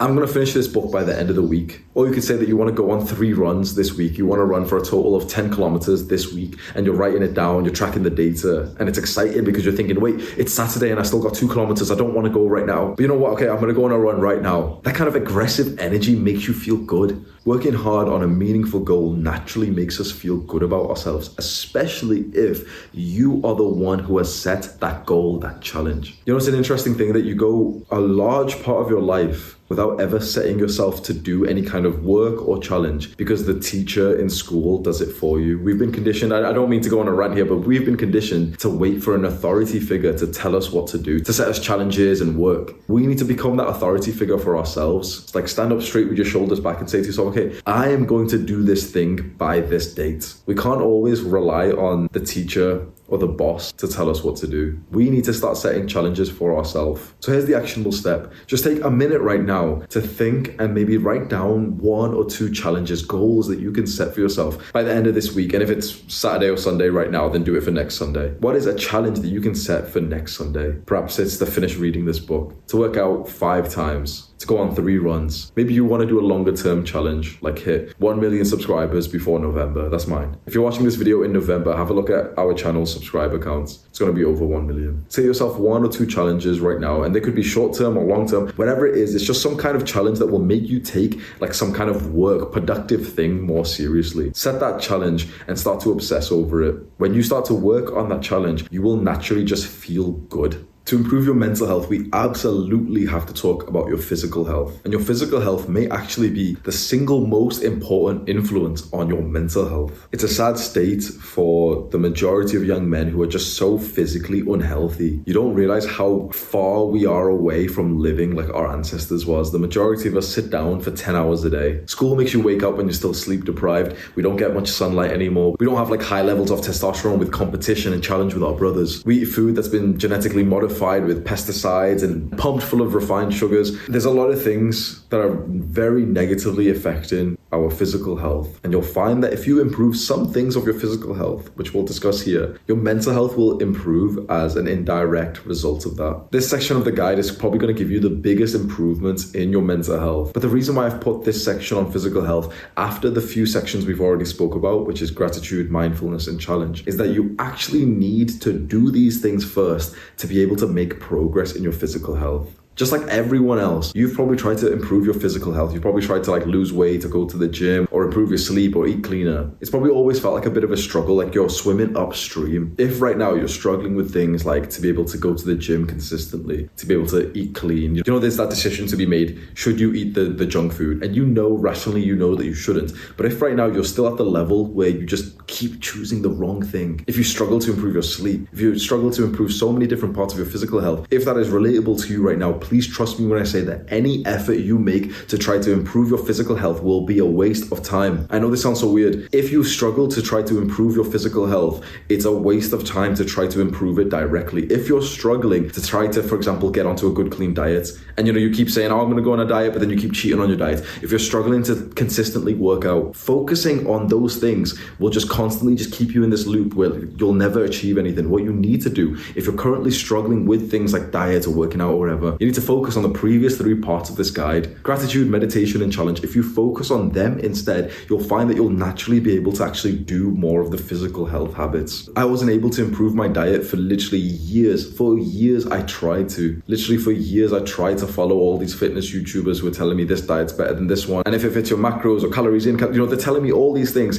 And I simply just couldn't stop overeating. I simply just couldn't say no to the junk food. And no one had ever spoke about this before. I realized after my own experimentation, the one key secret to be able to improve your diet isn't all of these fancy diets. It's meditation. You need to have levels of mindfulness, gratitude, and some kind of challenge to be able to improve your physical health first. So focus on those sections. Now, if you're going to continue watching this part of the guide, you're making this promise right now that you already have started to meditate and do some kind of gratitude practice, and you've set yourself some kind of challenge like, okay, a reasonable challenge. Like, okay, I want to work out twice this week. You should have all those things in place first before we really dive deep into these. There's three parts of our physical health that greatly influence influence our mental health, and they are diet, exercise, and sleep. Your diet plays a huge role in how you feel mentally, and it would take me a full length video to be able to explain it in detail. If you want my very, very detailed explanation of diet and nutrition in a way that's explained in my way, which is like no BS, no fancy words, just, you know, just talk to me like I'm a five year old so I can really understand it instead of all these like scientists telling me shit. I made like a 45 minute diet educational video that went viral and I have it up as a card on screen so you can click on that card right now and just pause that video and just maybe save it to go watch later and you can watch that when you're totally thinking about diets. It would take me far too long to explain everything in terms of diet here, but just in short, what you know about diet and nutrition and your food choices is so, so limited. And the issue is the people who seem like they're educating you right now, you know, these fitness influencers, fitness YouTubers especially, they're all selling you this lie, which is based on like you can eat whatever you want and you can still lose weight. And the thing is, that might be true. You know, calories in, calories out. If it fits your macros, those things might be true, but those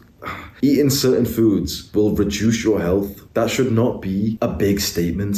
For all of modern times, we would follow this one golden phrase, which is that you are what you eat. And in the last 10 years, the fitness influencers have ruined it. You know, these fitness YouTubers, they're very famous and they make videos of them doing like 10,000 calorie challenges and they've got abs and they're like, look at me, I'm eating a donut. You can actually eat a donut if you eat the right calories. And okay, you can be lean and eat whatever you want, fine. But when we're talking about health, the issue is that if you eat something like a donut, which is full of refined sugars, it will mess up your gut microbiome. It will mess up almost like what's called the second brain of your body, which is your gut. It will mess that up and it will literally influence and deteriorate your genes. What we eat has a huge, way bigger impact on how we feel and how our brain works than what we think. You know, there was a study that showed that if you give natives a Western diet, so these guys, they're not used to like Western foods, junk food, or whatever, and if you give them this diet, their intelligence literally drops. The food that we eat in the West literally makes you dumber. To think that your diet doesn't really play more of a role than just calories in, calories out is so, so simplified that it may as well be wrong. I could go into a full length rant here about diet, but that 40 minute guide that's popped up as like a card on your video screen right now, that explains it all. And so you can go and have a look at that. Now, if you want some simple, no bullshit diet advice to follow right now, what I would suggest, I've done so much like research on this, and the sad thing is that it's that totally unsexy answer. Eat a variety of vegetables, fruits, meats, nuts, whole grains, eat healthy. It's like literally that simple. And and you know, the term healthy is kind of messed up now from these modern companies that are marketing themselves to be healthy, but then they're actually full of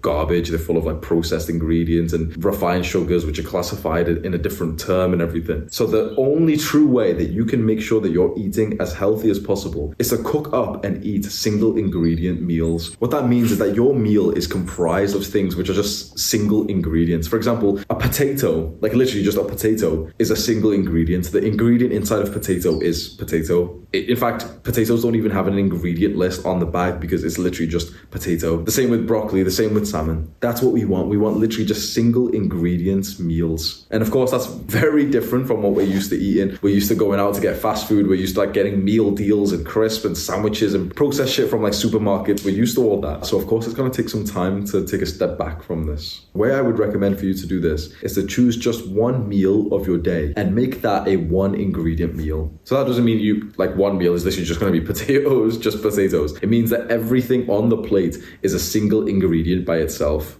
So potatoes, salmon, broccoli, boom. That's a meal right there. That's a lot better than, for example, having a fish burger, which has been processed and it's got so much worse things. And you might be thinking, but wait, what's the difference? Because, you know, if the macros are the same, but it's not about the macros. It's not about the calories. That's such a simple view. You would have to watch the full length because it'll take me so long to explain it again. The food you eat has probably the biggest impact on your hormones and all those processes inside your body. And you've got to think what will be happening to your mind and body if you eat like the majority of people. You're not like them. Honestly, like you're watching a video, a 40 minute, one hour, two hour long guide on mental health. Perhaps you haven't realized this just yet, but like you are literally so different maybe you're not at that point when you know you go do your own grocery shopping but if you do and when you go on to you'll notice by following videos like this education you're probably going to go watch the diet guide and you're interested in like nutrition and mental health. But when you go out to like a supermarket you're you know pushing your trolley around and it's got food you know the groceries that you're buying and you kind of compared your trolley to the trolley of the average person next to you it will look very different. The trolley of like a real athlete not a fitness youtuber but a real athlete a warrior it's just a bunch of vegetables meat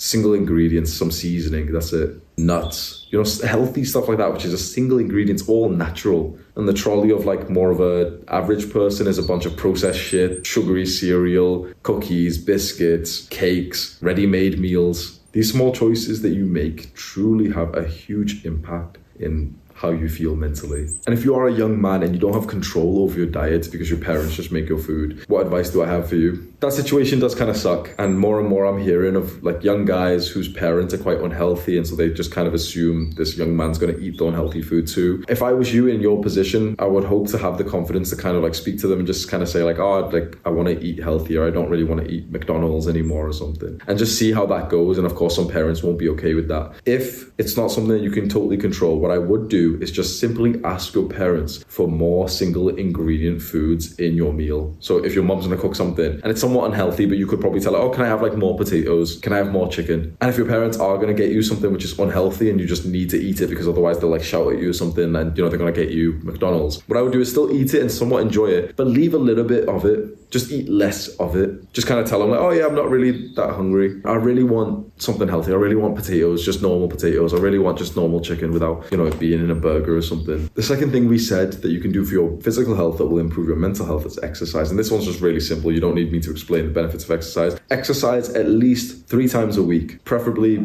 five to six, maybe even seven. One thing that a lot of guys on self improvement mess up with is that they consider their resistance training, you know, weightlifting, calisthenics, they consider that as the only kind of exercise that they do. And so when you're on a weightlifting program or a calisthenics program, you have rest days and you have training days, and maybe you train three times a week or four or five or six days. And you kind of just want to rest and not really think about exercise for the days that you're off. But in fact, on the rest days from weightlifting and calisthenics, you're still supposed to move your body. Our ancestors moved their bodies every single day. They did some form of cardio. To maximize the mental health benefits, you should work out for at least 20 minutes, maybe every single day, and just every now and then take a full day off. But even then, on that day, you still don't want to like lounge around and just be sat on the couch and stuff and be sat on the computer chair for 10, 15 hours of the day. You still want to take time to walk a few kilometers every single day, to maybe go on a quick run, to do some random like shadow boxing, just something that gets you a little bit sweaty and pumped up. And the third and very important thing with your physical health that impacts your mental health is sleep. And sleep is so like I know I speak about it sometimes, but it is so overlooked in the majority of people. I can say for 100% certainty that your sleep is not good enough. It takes a lot of intention to really improve your sleep. And the majority of people have just accepted a lack of sleep because we're conditioned to through the education system. Like, you know, as teenagers, we need a lot more sleep. Like, teenagers need more sleep than adults do. And to make a teenager wake up for 7 a.m. is actually inhumane. If you want to really learn about the consequences of not getting enough sleep and you really want to feel a little bit anxious about this, the book Why We Sleep by Matthew Walker is a good resource. It kind of scares you and gives you anxiety in the sense that he'll literally just grill all the problems that will happen when you have a lack of sleep. And maybe that isn't really beneficial because sometimes then that can make you anxious when you're trying to sleep. But it can be helpful to just keep those things in mind so you realize how important sleep actually is. Since I read that book, I took sleep so much more seriously. I have a sleep ring here, which I wear all the time. It's $300 and it tracks my sleep and gives me lots of data. And I'm also on a $2,500 program with these experts on sleep. And they're literally speaking to me every day,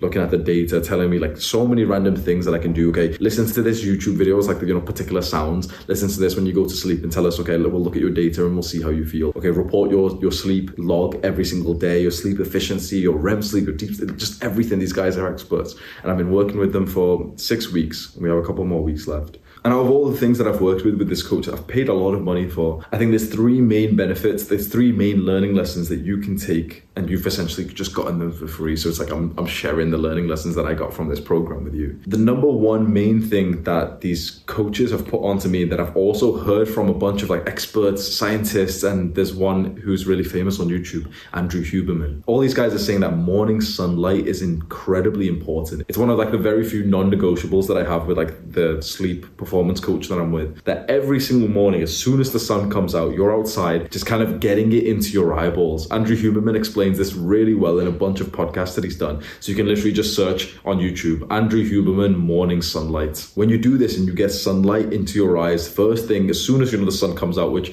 in the UK right now it's about 6 a.m. When you do this, you get it for five minutes, 10 minutes, 20 minutes, you'll find that you'll naturally wake up way earlier. And it's actually one of the things that just improves your health and your dopamine levels and you know all the science stuff to such a great level. And think about why that is. Just think about what our ancestors did. Like they would wake up to the sunlight and just be out all day, whereas we wake up and we just stay inside. The only light that we see is like the light from our phones and laptops. And one of the very important points that Andrew Huberman makes about this is that you must go outside for this. You cannot stay inside and get the sunlight from like glass or anything or, you know, inside of a car. You literally just have to be standing outside. So there's a level of discomfort involved in that, but it, the ROI is massive. The second major thing that you can do to improve your sleep, which will improve your mental health, is to go to sleep and wake up at the exact same time every single day, even on weekends. And so this means that your wake up and your bedtime need to be reasonable and sustainable. So for example, if you're in school or work, your wake up time could be 6 a.m. and your bedtime could be 9 p.m and that gives you a nine hour window to sleep. The majority of people mess this up because when they're forced to wake up for something like school or work, they do it. But then on the weekends, when they're not, they end up having a huge lie-in, which then has like this weirdly cascading effect that even though it feels healthy to think, okay, well, you know, I like tomorrow I, I may as well sleep more. And sure, you might do, and that might be a benefit. But then when you do sleep more, that cascading effect to how it kind of messes up the rest of your day, and then you end up going to sleep later, just gives you this lack of stability. This is where the majority of people mess up. That even on weekends, any day, you should be waking up and going to sleep at pretty much the same time. And the third final thing that you can do to improve your sleep, which you've heard before, but no one has really explained this well, is winding down before bed. So this is usually when someone's explaining, oh, how to improve your sleep, and they'll, they'll say it in such a short way. They'll be, okay, so wind down before bed, and you know, just don't use technology for two hours before bed. I would hear that advice and never really take it seriously, and you probably haven't either. Just be honest. When you've heard you've heard this before, oh, you know, wind down before bed, but you've never really taken the advice, and I understand now why, because no one has ever explained why that's important, what actually happens. Specifically, what we need to do is not just you know wind down. That's not scientific. What we need to do is lower our heart rate before bed, so that by the time we go to sleep, our heart rate is already at its lowest point. So when you have a tracker like this or an Apple Watch, and you can see data on your heart rate, what we want is to spend at least 20 minutes, if not about an hour, doing the things that drastically lower our heart rate, so that when we get into bed, our heart rate is already lowered instead of our heart rate being higher and needing to lower when we're trying to sleep. So this ring is very important. This ring is called an Oura ring. It's like $300. I'm not sponsored by them, but I think it's a very good investment. And it gives you, I'm going to show you some of my data to show you, right? This right now is data from a night where I winded down properly before bedtime. I spent like an hour, literally, like, I'm going to teach you the secret technique, which no one has ever spoke about in terms of winding down before bedtime. But I did this, I did the technique, I fully winded down, and you can see that my heart rate was already low as soon as I fell asleep, which is fantastic. So I had a good night's sleep here. But then this second graph is from a night where I didn't do this full wind down procedure. You can see that it takes me hours to wind down and get my lowest heart rate. The most effective way to wind down before bedtime, I have found, this is weirdly, weirdly specific, is to literally lie down on the floor. For some reason, the floor works so much better than your bed. Lie down on the floor, face up, no pillow, literally just like starfish on the floor, like you would at the end of a yoga session, and then follow like a very long meditation guide. So again, I'll have a follow along meditation YouTube video uploaded, and it will show us a card on screen. So click on that right now. Before bedtime, lie down on the floor for like 20 minutes, maybe 40 minutes, maybe an hour, and literally just follow some kind of like deep breathing exercise. It's just so interesting. Meditating lying down feels a hundred times better than trying to do it whilst like sat up awkwardly and your back kind of hurts and everything. Lying down on the floor just feels so nice for some reason. I don't know if I'm just weird about this, but if you try this tonight, half an hour before you're supposed to go to bed, lie down on the floor and literally just focus on breathing, eyes closed, no phone, no nothing, no pillow, literally just starfish on the floor, and then do your nighttime routine, get into bed. And you'll find that you're already rested. And so when you do fall asleep, it's like your heart rate was already relaxed instead of needing to spend hours to relax social connection kind of means like having friends and family and people that you have some kind of emotional attachment to around you, people who you spend time with. There's a book on a Japanese concept, and in it, it says that the single greatest aspect of longevity is social connection. Longevity means living longer. The single greatest way to live longer is to have friends. If we flip that around and we have to discuss the lack of friends, loneliness. Chances are you've experienced bouts of loneliness, those periods where you don't physically spend time to anyone that you really, really care about. You don't really have like a bunch of close male friends who you feel like you can trust. You perhaps don't have like a girlfriend, love, or intimacy or affection. Your family aren't around, or maybe if your family are around, you don't have like a great relationship. You don't even hug each other. You don't even tell each other that you, you love each other. All of these things greatly will influence your mental health. I'd say loneliness is kind of like sleep deprivation in that it makes 100% of your life worse. So for this part of the guide, we do have to discuss the ability to make and maintain friends, which is easier said than done. But there is a mindset in regards to making friends that might help you significantly. And that's to realize that making friends and maintaining friends comes down to your social skills. And your social skills is kind of like a skill in a video game. So remember when we used to play video games and you have like skills that you could level up. And so you start at level one or level zero, and then you have to keep doing like certain activities or tasks and you gain experience. Remember in games, experience is shortened to XP. So you gain XP in this skill and then you level it up over time. And then as you get a higher level, you get more of the rewards of that skill. Well, social skills are just that, a skill. You'll do very well if you start seeing life as a video game And one of the very, very important skills, which the majority of us have spent zero time leveling up, is our social skills. We understand how nice it is to have friends, but the majority of us have never even put in an hour into leveling up our social skills. And just like in a video game, there's a two step process to level up. So we pick the skill that we want to level up. In this case, it's social skills, or in a video game like RuneScape, it's magic. And the first thing that we need to do before we can really even level it up is that we have to actually just simply learn what actually gets you experience in this skill. So when you first start a video game, it's like you have to click on like the informational card, you know, you click on like the magic skill and it says, oh, well, you can gain magic experience by using this spell or doing this or this. That's the same thing we have to do with social skills. We have to actually learn what improves our social skills. And we can categorize certain activities that will gain us social skills experience so that this becomes very much like a game. For example, I'd say holding eye contact and smiling at a stranger it gives you 20 social skills experience. Stopping to have a chat with them, if you initiated the chat, gives you 100 social skills experience. Conducting yourself well in that conversation with this stranger gives you 200 social skills experience. You get like a whole level up if you do that. Getting rejected, but maintaining a good positive mindset gives you 500 social skills experience. All we need to do is get out into a social environment and practice things like eye contact, smiling, speaking to strangers, having like a slightly longer conversation with the cashier at a shop. And then we can level it up. We can purposely go and try and get rejected by people. We can just go and ask people almost like silly questions just for the sake of experiencing some level of discomfort. You could go into a store and ask them, Can I have that TV for free? And of course, they're going to say no, but you weren't really trying to get the TV. You just wanted to experience the discomfort of just being in a social situation and getting rejected by someone. Congratulations. Just by doing that weird activity, your social skills has just went up an entire level. The higher level that you have in your social skills, the way more easier you'll find it to meet new friends and also to maintain those friendships in a way more valuable relationship than you've ever had before. You need some humility right here, right now. And I know this is going to hurt. If you're watching a video like this, your social skills are trash.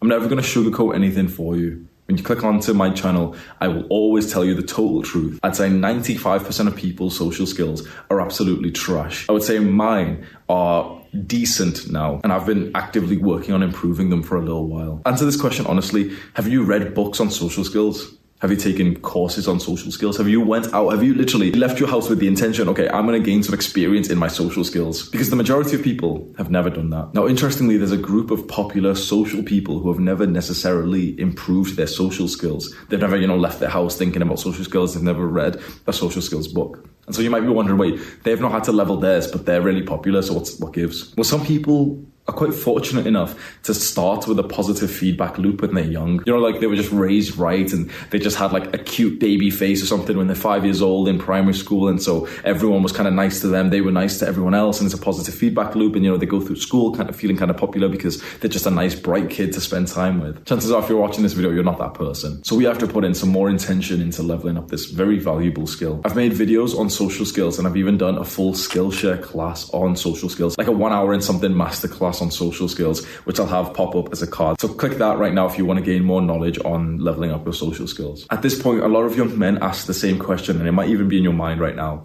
Where do I go to meet friends? This question has been asked to me so many times, and so many young men are always wondering, okay, you know, where do I go? And you know, the answers are always cliche and stereotypical. Oh, go to the gym or try in school or go to go for a walk and stuff. This question and therefore the answers are fundamentally not valuable. The question is the wrong thing to ask. You should never be asking, where do I go to meet friends? You should instead change the question to, who do I become to meet friends? I don't want to go into a full rant, but in the modern day, we are very, very weak. We're very weak and we seek comfort and quick results and instant gratification. So a lot of people, and probably you, and probably me for the, the, longest time of my life, we wanted to know simply just, okay, where can we go to make it easy? Where can we go to, like, there's just an abundance of friends just wait, waiting for us to meet them.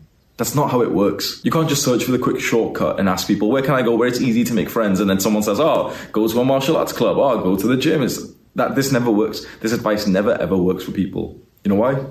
Someone will recommend to you, go to a martial arts club to make friends because that's where they've made friends, right? You go, You've got a low level in social skills, and then you become that kind of awkward guy in the martial arts club who kind of comes in at the right time, you know, gets changed, does the session, gets changed, and then goes off. You won't become that social butterfly guy in there just simply because you've shown up to the environment. It's not about where you go, it's about who you are. So you need some humility right now and really honestly answer this question Have you made good new friends over the last few months? Do you often get into really nice, deep, loving, spontaneous conversations with strangers? Because if you don't, that symbolizes that you have quite a low level in your social skills. And that is the thing to focus on, not just simply like, oh, wait, where should I go to make friends? It's who you should become. So let's ask that question. Who should you become to make more friends? If you want the mental health benefit of being surrounded by like a group of guys who actually really care about you, who want to grow with you, because that's so incredibly important. You know, I told you my journey at the start of this video. When I left the city that I spent a, a bunch of time with, when you know I turned into uh, like a, a fuck boy, a party boy, and I was taking drugs, and I moved back home to my family's house. I moved home and I didn't speak to anyone. I wasn't using social media. I didn't even tell any of my old friends that I moved back home. I was just back home and I was just by myself for months and months and months. I didn't even speak. I, I, didn't even have literally a single friend. I was reading the book How to Win Friends and Influence People by Dale Carnegie. And as soon as I would learn something from it, I would set the book down. So, you know, I learned like, okay, if you smile, people will like you more. If you ask someone a question based on what they're interested in instead of you, they'll like you more. I would learn something small like this. I would set the book down and I would literally walk out of my house and go and use whatever I just learned on a stranger nearby. I went from having just really weird trash social skills because I spent like two years smoking weed all day, every day. So my social skills were just trash. You know, my brain would just kind of like go blank when I'd be speaking to people. And I just slowly started to level it up and gain social skills experience. And you know, I was very busy and determined at the time, so I didn't necessarily feel that bad. But I've literally got private videos of myself that I would record on my phone, you know, like videos that I've never released to YouTube. And it's literally just me speaking to like me. And I'm just kind of saying, like, oh, you know, life's going really good. I've stopped smoking weed. My diet's really improved, but there's one major problem. Like, I'm just lonely. I wish I had like some boys, like a brother to train with in the gym. I wish I had people to talk to. After the YouTube channel started to grow and I hired my first employee, after a little while, we would hop on like video calls and you know just start laughing about stuff and like we ended up becoming very very good friends and he's my best friend to this day his name's sam i wish for you to have what i have with him a close male best friend who you can consider kind of like a brother who has your back who you know for a fact would literally fight for you. That's incredibly valuable. A guy that you can be totally authentic with. A guy that you can message to say like, oh bro, I feel like shit. It's social valuable, but you need a certain level of social skills to be able to attract that kind of person. Because the person that you want to be friends with has to want to be friends with you. So if you take a minute right now to think about what kind of guy you want to be friends with, just like almost visualize him. He's he's funny. He he talks like this. He has these values. This is how you spend time with him. You hop on like Discord calls, or maybe you meet in person. You go to the gym. Imagine the friend that you want to make, and then imagine from his point of view who he wants to be friends with. I know this sounds horrible, but that guy probably doesn't want to be friends with like a depressed, sad, anxious young man. He doesn't want to be friends with like a really lazy guy who's negative, who complains all the time. He wants to be friends with a guy who's quite upbeat and encouraging, who thinks about him, who like talks to him in a supportive way. He wants to be friends with a guy who's funny. He wants to be friends with a guy who's got a level of like carefreeness, who's not like, overthinking all the time. He wants to be friends with a guy who seems happy, who smiles, who takes an interest in him, who invites him to do some fun things. Could that be you? Because a lot of us, we have this like this kind of personality where we can't see our weaknesses. And we don't realize this. A lot of us don't really bring that much to the table in terms of friendship. I can admit for a very long time I was one of these people. It takes a certain level of confidence and humility for you. But you would get my respect for this. If you held your hand up and you just said, you know what? I probably don't bring that much value to a friendship right now. I'm probably not that like fun to be around. I should improve on that because a lot of young guys have this kind of really sad, depressed outlook on friendship and they're like, oh, you know, it's so hard to make friends and I don't trust anyone anyway. I'm a lone wolf. But they never have the humility to just think, yeah, like if I was a better person, people would want to be friends with me. So I know that this is a very hard to swallow pill and it's not very positive. You know, I'm kind of making you say, yeah, I'm a, I'm a piece of shit and that's why no one wants to be friends with me.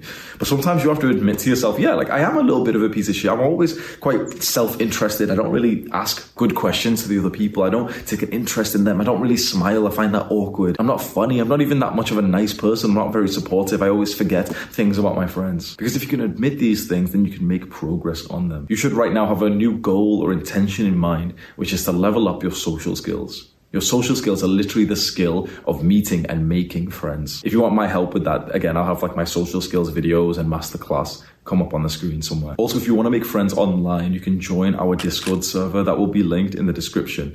I think we have around 80,000 young men who have joined this server. We're all on self improvement. We're all talking about social skills and mental health and discipline and no fap. You know, there's a bunch of guys from age 12 to like 25, 30 You'll probably find some people to speak to in there. One of my mods in this server has also created his own platform where people can come together and actually do in real life meetups. So information about that will also be in the Discord server. So if you're interested in that, you join the Discord server and then there's like a separate platform to literally say, okay, which city are you in? And there's a bunch of other people in the same city as you and they're literally saying like, oh boys, like let's all get a day pass at this gym over there and we can all join together. That's like one of the most beautiful things I've seen someone do and like someone create on self improvement. So shout out this mod's name on his Discord name is Agro7. So shout out to him for making this. So let's talk about your environment and particularly nature and sunlight and having a sense of adventure. I think these are very interesting environmental factors to talk about, and they'll significantly improve your mental health if you utilize them correctly. As always, I want to give you the bro science explanation for why things like nature, sunlight, and adventure make us feel mentally healthy. If you imagine how our ancestors lived, thousands of years ago, they spent all of their time out in nature. They would wake up at sunrise and literally be in the sun totally naked all day up until the sun went down. There's so many like new health benefits that are arising from people saying like, oh yeah, like, you know, we should get sunlight on our, on our balls and our, our asshole and stuff. Like people, like there's real scientific studies which are showing like your, your testosterone goes through the roof if you get sunlight on your testicles with no clothes on. Our ancestors were living like that just 24 seven and they were exploring when I hear like the great tales of how humanity started, and I believe it started like somewhere in Africa, and you know there was tribes. Eventually, a small group from this tribe, led by a strong man, decided to just adventure outward, and that's the story of every community, every tribe of humanity. It's adventure, it's travel, and we don't really do that these days. We travel to work or to the gym, but that doesn't really count. That's that's not even traveling or adventure. That's commuting. When was the last time you went on an adventure?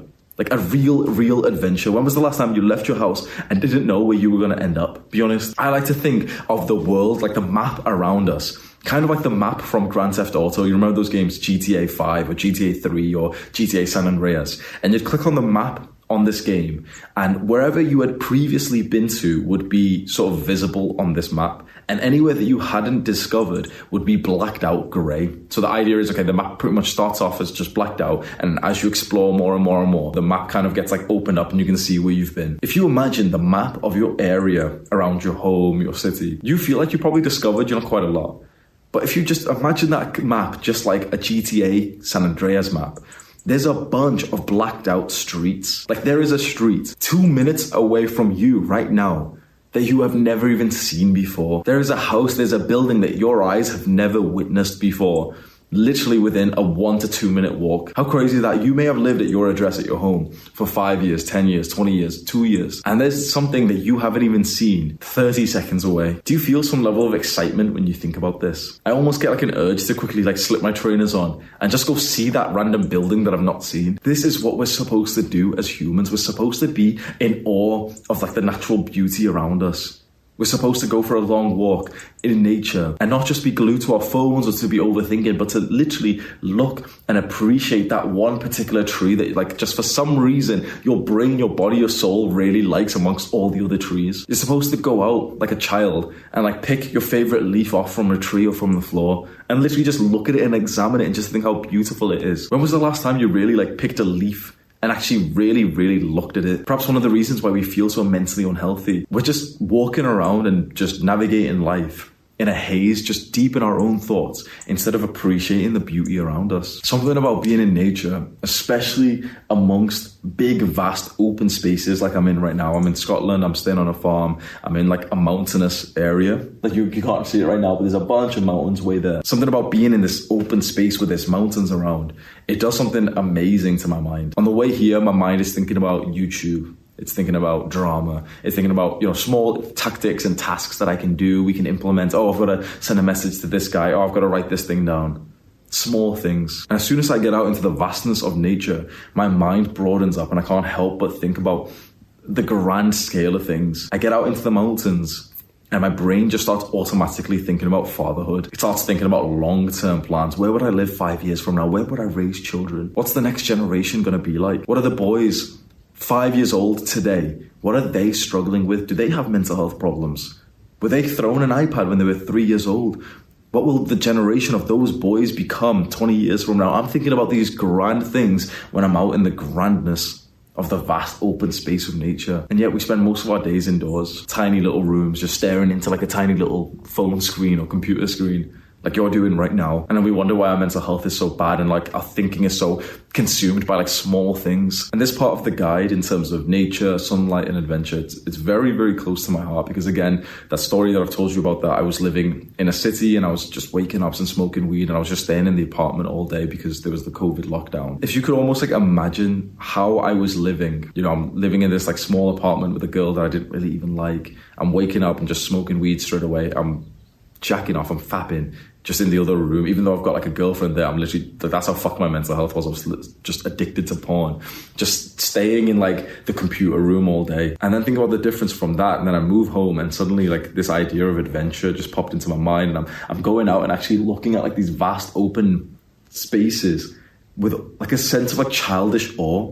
And I started to go on like small adventures. I bought outdoor gym equipment. Like I bought like equipment that I could train, you know, my muscles with, and I would put it into a backpack, and I would literally just go for like a long walk or a jog, just trying to find somewhere to train, and I would always try to choose a new place to train, and I'd end up like walking into like little forests, and there's you know like a stream of water, and I challenge myself to like jump across it. When you imagine that new life that I was you know jumping across these puddles and you know challenging myself like, oh that looks kind of far, I don't know if I can make it, compared to just waking up in the small little room and just smoking weed every day.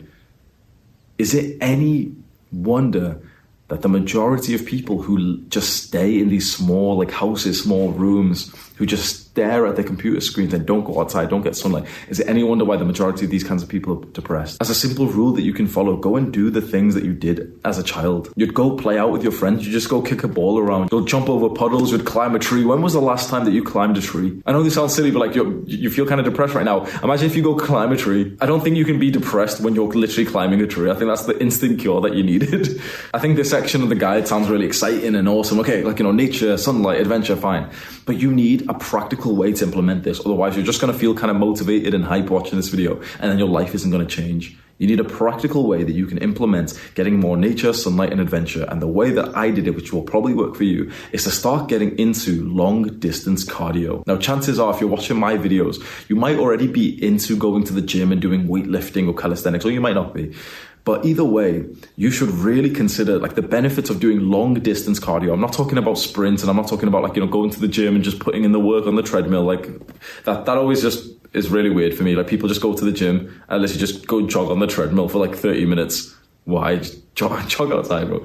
but long distance cardio. And so essentially go on a very long run and start tracking how far you run. So there's apps that you can get on your phone. Literally just search like running app. There's like a Nike app and pretty much all those big brands, Nike, Everlast, whatever, they've all got one which is just for like running. And Under Armour has a good one that I use. Under Armour running app. If you search that onto App Store, I'm pretty sure it'd come up. And it, you just press start and it starts tracking like your map and sees how far you've run. Get into long distance running and start like challenging yourself to get to like 5K, 10K, you could probably do that in six months from now. But one very important part to get not only the benefits of the long distance cardio, but specifically the benefits of this part of the guide of nature, sunlight, and adventure is to focus more on the adventure rather than the actual cardio. So go out for a run, go out for a long walk, go out for a bike ride, but don't think to yourself, okay, you know, I'm only doing this just to get like calories or whatever. Think to yourself, okay, I'm actually going out for the purpose of adventure and my vehicle for that is running or cycling. So that means that it's okay, for example, you're running, you know, you're jogging, just looking around, being adventurous.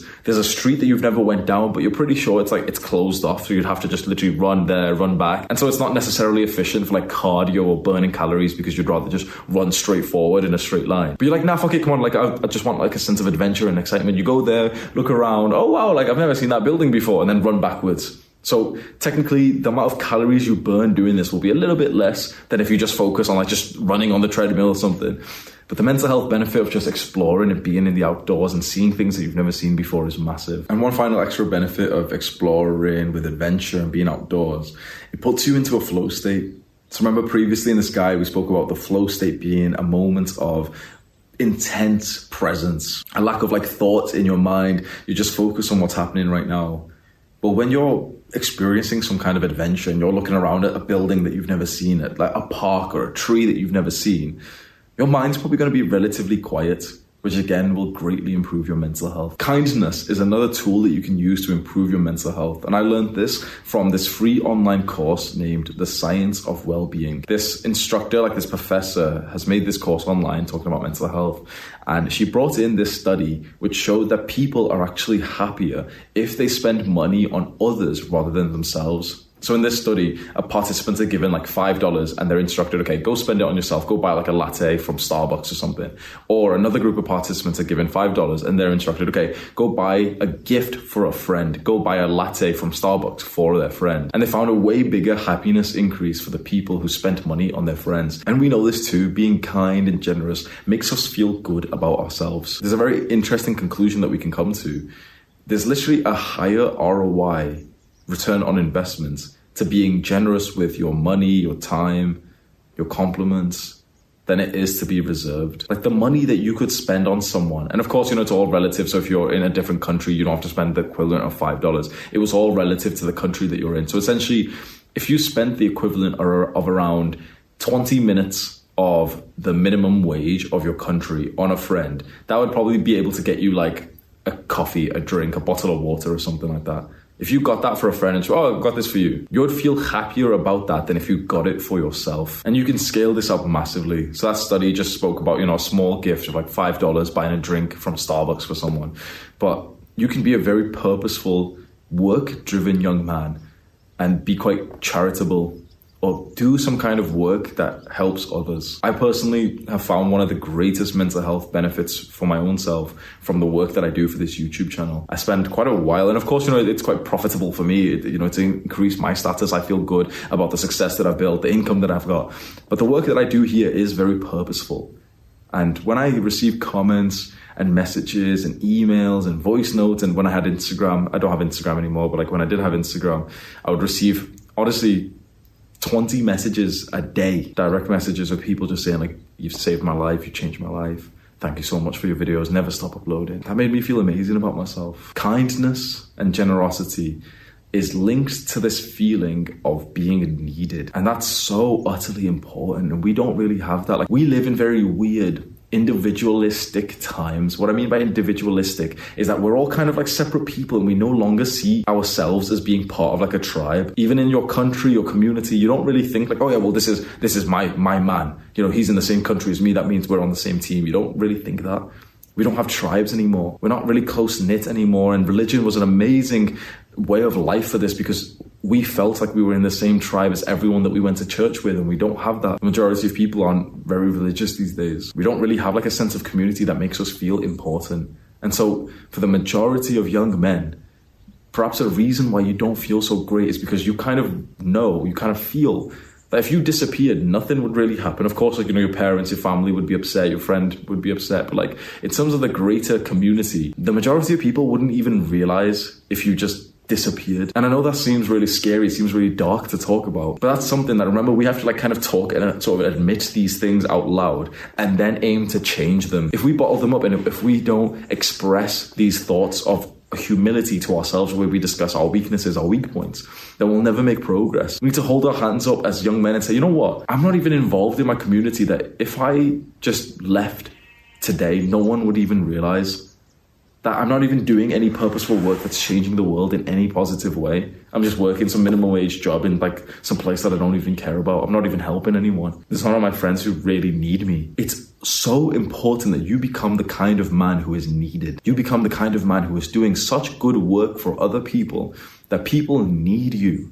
Because when you're needed, you can't help but feel this level of like security, abundance, happiness, fulfillment, freedom for yourself. When you're not needed, when you're just another like average guy who's working like you know some job that doesn't really matter and you just spend your free time on, online and you're not really doing anything it feels like life is a bit meaningless and pointless. And this is where symptoms of depression arise. And so consider being kind, consider being purposeful, consider being generous, consider doing things for other people, for helping them to such a good level that you will feel that you are needed that you will feel that other people are relying on you. And even though that's a level of pressure and responsibility, it's a good thing. Men are built from responsibility. Men are built from pressure. So many young guys are just living life without responsibility. They just wake up, go to school, go to work, and then just come home and just spend all day online and then they complain why they're depressed. You need to take responsibility for someone else to become a man.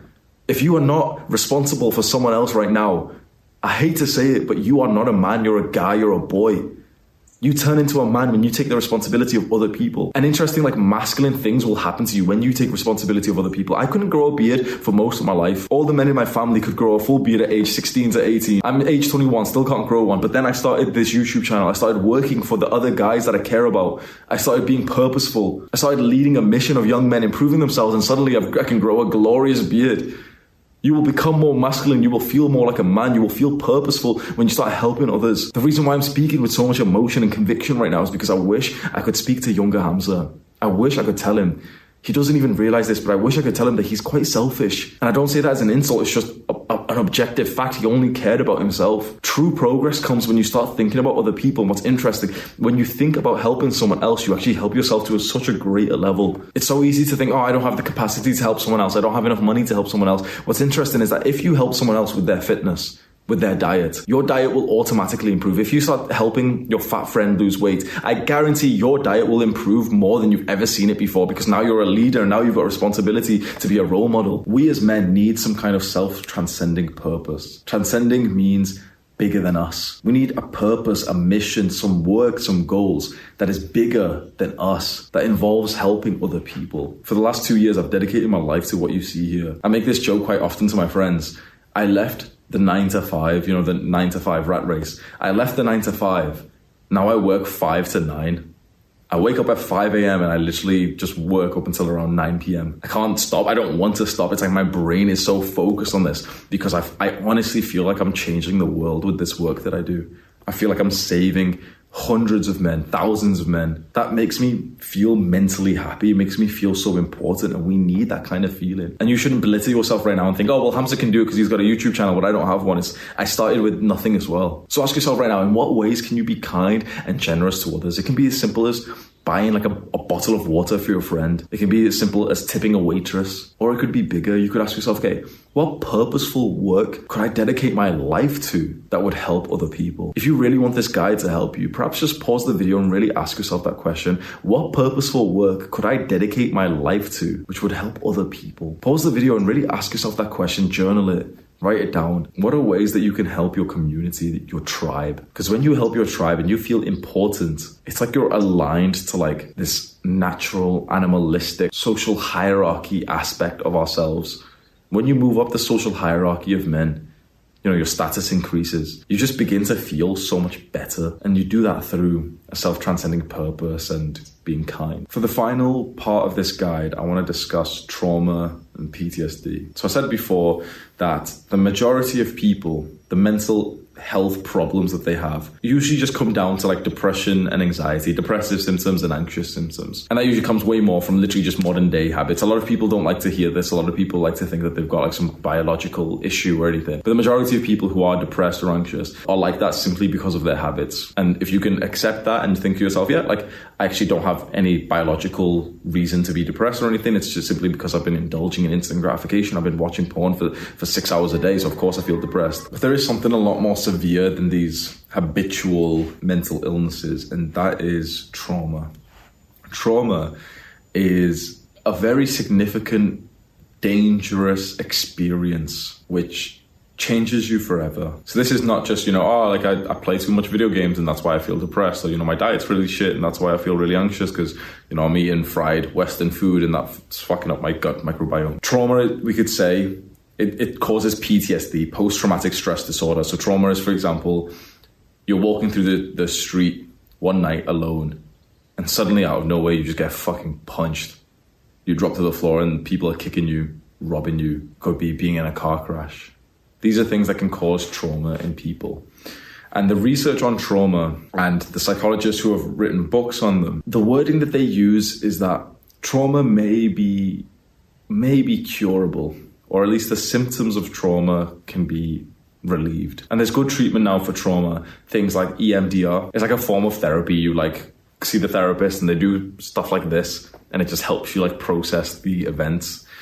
And uh, traditional talking therapy sometimes can help. There's more complicated versions of trauma which are no longer just one event. So, you know, like you could get trauma from a car crash. That's one event. Or, you know, you've been mugged, you've been attacked. That's an event. There's such a thing called complex PTSD complex post traumatic stress disorder. And complex PTSD, CPTSD, is where you will go through lots of traumatic incidents. And it's pretty much always down to childhood abuse. So when you're a child and you're totally dependent on your parents, but your parent is being abusive, your parent shouts at you, threatens you, slaps you, emotionally neglects you, sexually abuses you, there's no escape from that when you're a child generally. This can become a lot more severe, and it's actually estimated that uh, I'm not sure the exact figure, but a lot of people have experienced childhood abuse. I believe it's like one in four, and maybe more. Chances are, if you're watching this video and you've gotten a bunch of the symptoms that we talk about, and you very clearly know your mental health is bad. If you think back to your childhood experience with your parents, what was it like? There's very clear signs of abuse, like your parent screaming at you, slapping you, threatening you, hurting you. And there's also somewhat invisible signs of abuse, things like emotional neglect, essentially believing that your parents just didn't really love you. And a lot of us have experienced that. And the reason why this is so damaging is because when you're a child, you soak up everything. You believe everything that your parent says and does. So, what goes on to a child's mind when the child is being beaten or hurt or screamed or threatened or ignored by their parents? It's like your brain convinces you that you're a bad person, you're worthless, you're not worthy of love. It's very tricky for me to give you real good advice here because this is something that I'm on my own journey to to improve on. I have symptoms and like the understanding that I have CPTSD, complex PTSD, because of childhood abuse. And um, the more I look into it, the more I work into it, the more I become aware of just how many symptoms I have, the way that I behave in relationships, the physical symptoms of just anxiety and stress and hypervigilance and faster heartbeats. And, you know, I, I track my heart rate on this. My heart rate's way higher than it should be at like athlete performance. Like my heart rate should be about 45, it's actually about 60. My heart rate variability, HRV, is very low. It should be maybe double what it is. And we think that this is probably caused from things like trauma. So if you feel like you have trauma or CPTSD here, I've done a fair amount of research on this, and it's of my understanding right now. There's kind of like two methods that you can use to improve symptoms of trauma and CPTSD. And these are called top down and bottom up. Essentially, what this means is that the, the top down model is that we start and we focus on the brain. And if we do things that improve our brain, it will help the rest of our body. And then likewise, the other approach is that if we start bottom up, we do things that improve our body and that will help our brain. So this is where trauma treatments, like self-help treatments can come in. Things like journaling and therapy change your brain, especially things like, for example, CBT can help you with these like cognitive, neurological wiring of beliefs and, you know, like all brain sciencey stuff. When you change your brain, your body can respond. And we've discussed a lot of this in this guide. So, for example, in the physical health section of this guide,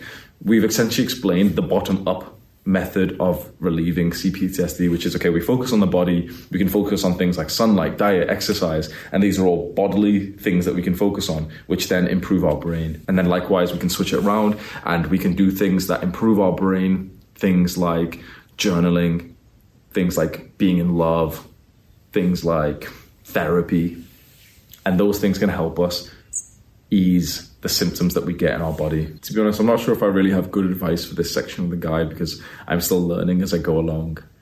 And this is a very, very complicated subject. You know, mental health, I think, especially mental health that's come from poor modern habits, is something that I've gained a good level of experience on. But with complex PTSD and trauma, it's a it's a whole new ball game. What I can say is if you do relate to having CPTSD or trauma, be grateful for it. I wouldn't be here where I am today if it wasn't for the experiences that I had in childhood. Because I have CPTSD, because I went through childhood abuse, I am the man I am today, and I have such a focus on things like mental health and self improvement that then I've been able to come online and teach these things, and I'm very grateful for that. I'm, I'm glad how my life has turned out. And so, of course, that means all of the bad things too. That's the one thing I can suggest to you is is find a way to feel grateful and to almost rewrite the story of your trauma, your abuse. Rewrite it and take control of it instead of it's you know something unfortunate that happened to you. Rewrite it and think to yourself, yeah, like I'm grateful for it because I used it as an opportunity to accelerate and slingshot myself to make more progress. We're just going to go through some questions that some people have asked me related to mental health. We have a question from Night King. Hey Hamza, silly question, but how do you always find something to talk about with people you meet every once in a while? My mind goes completely blank, so I struggle with starting such continuing conversations. So Night King has asked, how do you find something to talk about with everyone that you see? And I would actually change the, this question because a lot of young men ask this question like, how do you not run out of things to say? And I always tell them, no, no, no, you're asking the wrong question. It's not that you should be asking how to not run out of things to say. It's that you should be asking how to be comfortable with silence in a conversation. Whenever I speak to someone, especially a young guy who's feeling a little bit nervous, I always know that he hasn't really leveled up his social skills when he just keeps talking and talking and talking and you know he's just talking about everything, he's flipping around subject. It's totally fine in a conversation to just stop if you have nothing to say, it's authentic for you to say nothing. Our Dorga, what would you say to someone struggling mentally being in school and considering dropping out? And what are your views on dropping out of school, specifically high school? We'll focus on his question about someone struggling mentally in school. School is I have a very negative opinion of school and the education system. And a lot of the times you hear like YouTubers or creators talk about this, they always like pussy around it and everything. I'm very, very serious in my criticism of the education system, especially in the West. I think it's it's been bastardized and I don't think it's actually helpful for students. I don't think a student comes out at age 18 actually educated on anything worthwhile. They don't know how to run a business. They don't know how to do their taxes. They don't know how to get into a relationship. They don't even know how to work hard or be productive by themselves. They they know nothing. And the pressure that goes on for students is absolutely abysmal. How students are being made to just revise for these extremely high pressure, high stress exams that it's told will determine the rest of their lives. Bro, I could rant about this stuff for a while. I really think the education system needs to be reformed. Perhaps I'll be the one to do it 10, 20 years from now if I get into like politics or something. What would I say to someone struggling mentally in school? You're not alone. That's the common experience of all the students around you. Another thing I would say is that you're not special. The same things that will improve everyone else's mental health will do yours too. A lot of students, with their poor mental health and lack of judgment, incorrectly give up the things that would actually keep them mentally healthy that then would improve their studies and their results. So, for example, if you're a student right now and you've been struggling, you're really pressured, and your mental health's not so great, you know, the worst thing that you could do because of this pressure of the exams coming up is to stop the mental health practices is for example to start limiting your sleep and sleeping five hours a night or six hours or seven hours a night instead of getting a full night of rest maybe you stop spending time with your friends because you really want to focus it's actually the things that would improve your mental health that will get you the highest grades in school. And I know this seems really weird, but I recommend all students to not study for more than like six hours a day which is a big shock to a lot of students because they're like, wait, wait, wait, the culture here is to study for 10 hours. No, no, no, no. The culture of the average to slightly higher than average performers is to study 12 hours a day. But the absolute top students on any country are always studying around six hours and then they spend some time with their friends and their family and they get a full night of rest they eat clean, nutritious food. They exercise every day. They get sunlight, adventure. Keep up the things that improve your mental health. Freds plays. Hey Hamza, I've recently been seeing progress in the gym and it feels amazing, but I found myself more and more comparing my progress to others and generally feeling less satisfied with my progress, seeing as others have made such greater. Any advice on how I should go about stopping myself from over comparing and causing myself to feel self conscious? A lot of love, bro. This is a very interesting question, and I don't think a lot of people know this. But comparing yourself to others is an absolutely fundamentally normal part of the human existence. You've probably seen all these like cliche, like feel good, you know, these influencers and all these Instagram quotes like, oh, don't compare yourself to others, just compare yourself to who you were yesterday. That's that's irrelevant. That's not how humans work. We will always compare against others. Just the issue is that now we have too many people to compare against. Thousands of years ago, we were in tribes of around 150. Our communities was 150 people. And so if you compared yourself to the men in that tribe, there was probably 20, 30 men that you compared yourself to. And that was a good thing that helped you excel. But now we have too many people that we can compare with. Our tribes are still technically 150. It always will be the weird number for, for human connection is about 150. It always will be in terms of our physical lives. But then online, we see too many people that we can connect with. So Fred's plays and to anyone else watching this, if you find yourself comparing against others, it isn't that, you know, this concept of, oh, I'm comparing myself against others and I, have got to stop. No, no, no.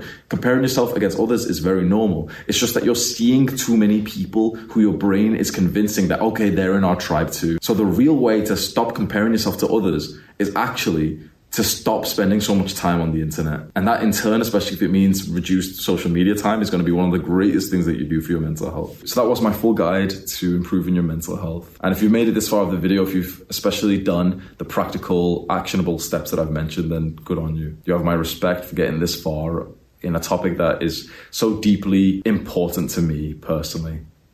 Improving my mental health has changed my life forever, and it's something that I will always, always maintain the life that I get to live now, a life of success, love, joy, I'll never go back. I hope you'll join me on this lifelong journey of maintaining these good habits that will keep us just mentally healthy and to understand that your mental health is the greatest asset that you will have. That's not something to overlook. Any time that you spend learning about or improving your mental health will pay off tenfold. Once again, there was a bunch of things that I've said that I've linked in this video, in the cards and stuff. So you can have a look at all of that if you haven't taken the mental health test or you want to see more videos from me. I've linked them all below. If you feel like this video may have changed your life, then make sure you save it somewhere and you can probably recap it four months from now, six months from now. You might have like forgotten some things, so you can save it to your like watch later. I think it helps the YouTube algorithm if you comment and if you leave a like on the video. I've, it's always cringe saying that, but if you do want to like help this video perform and you know other men finding it, then you can do like you can spam the comments or you can like it or you can share it with your friends. You can subscribe to this channel if you want to see more videos like this. My name is Hamza Ahmed. I'm leading a movement of young men who are just so totally focused on improving their lives. And if you're interested in that, you can have a look at some of the videos on this channel. Do the hard work, especially when you don't feel like it. Mwah.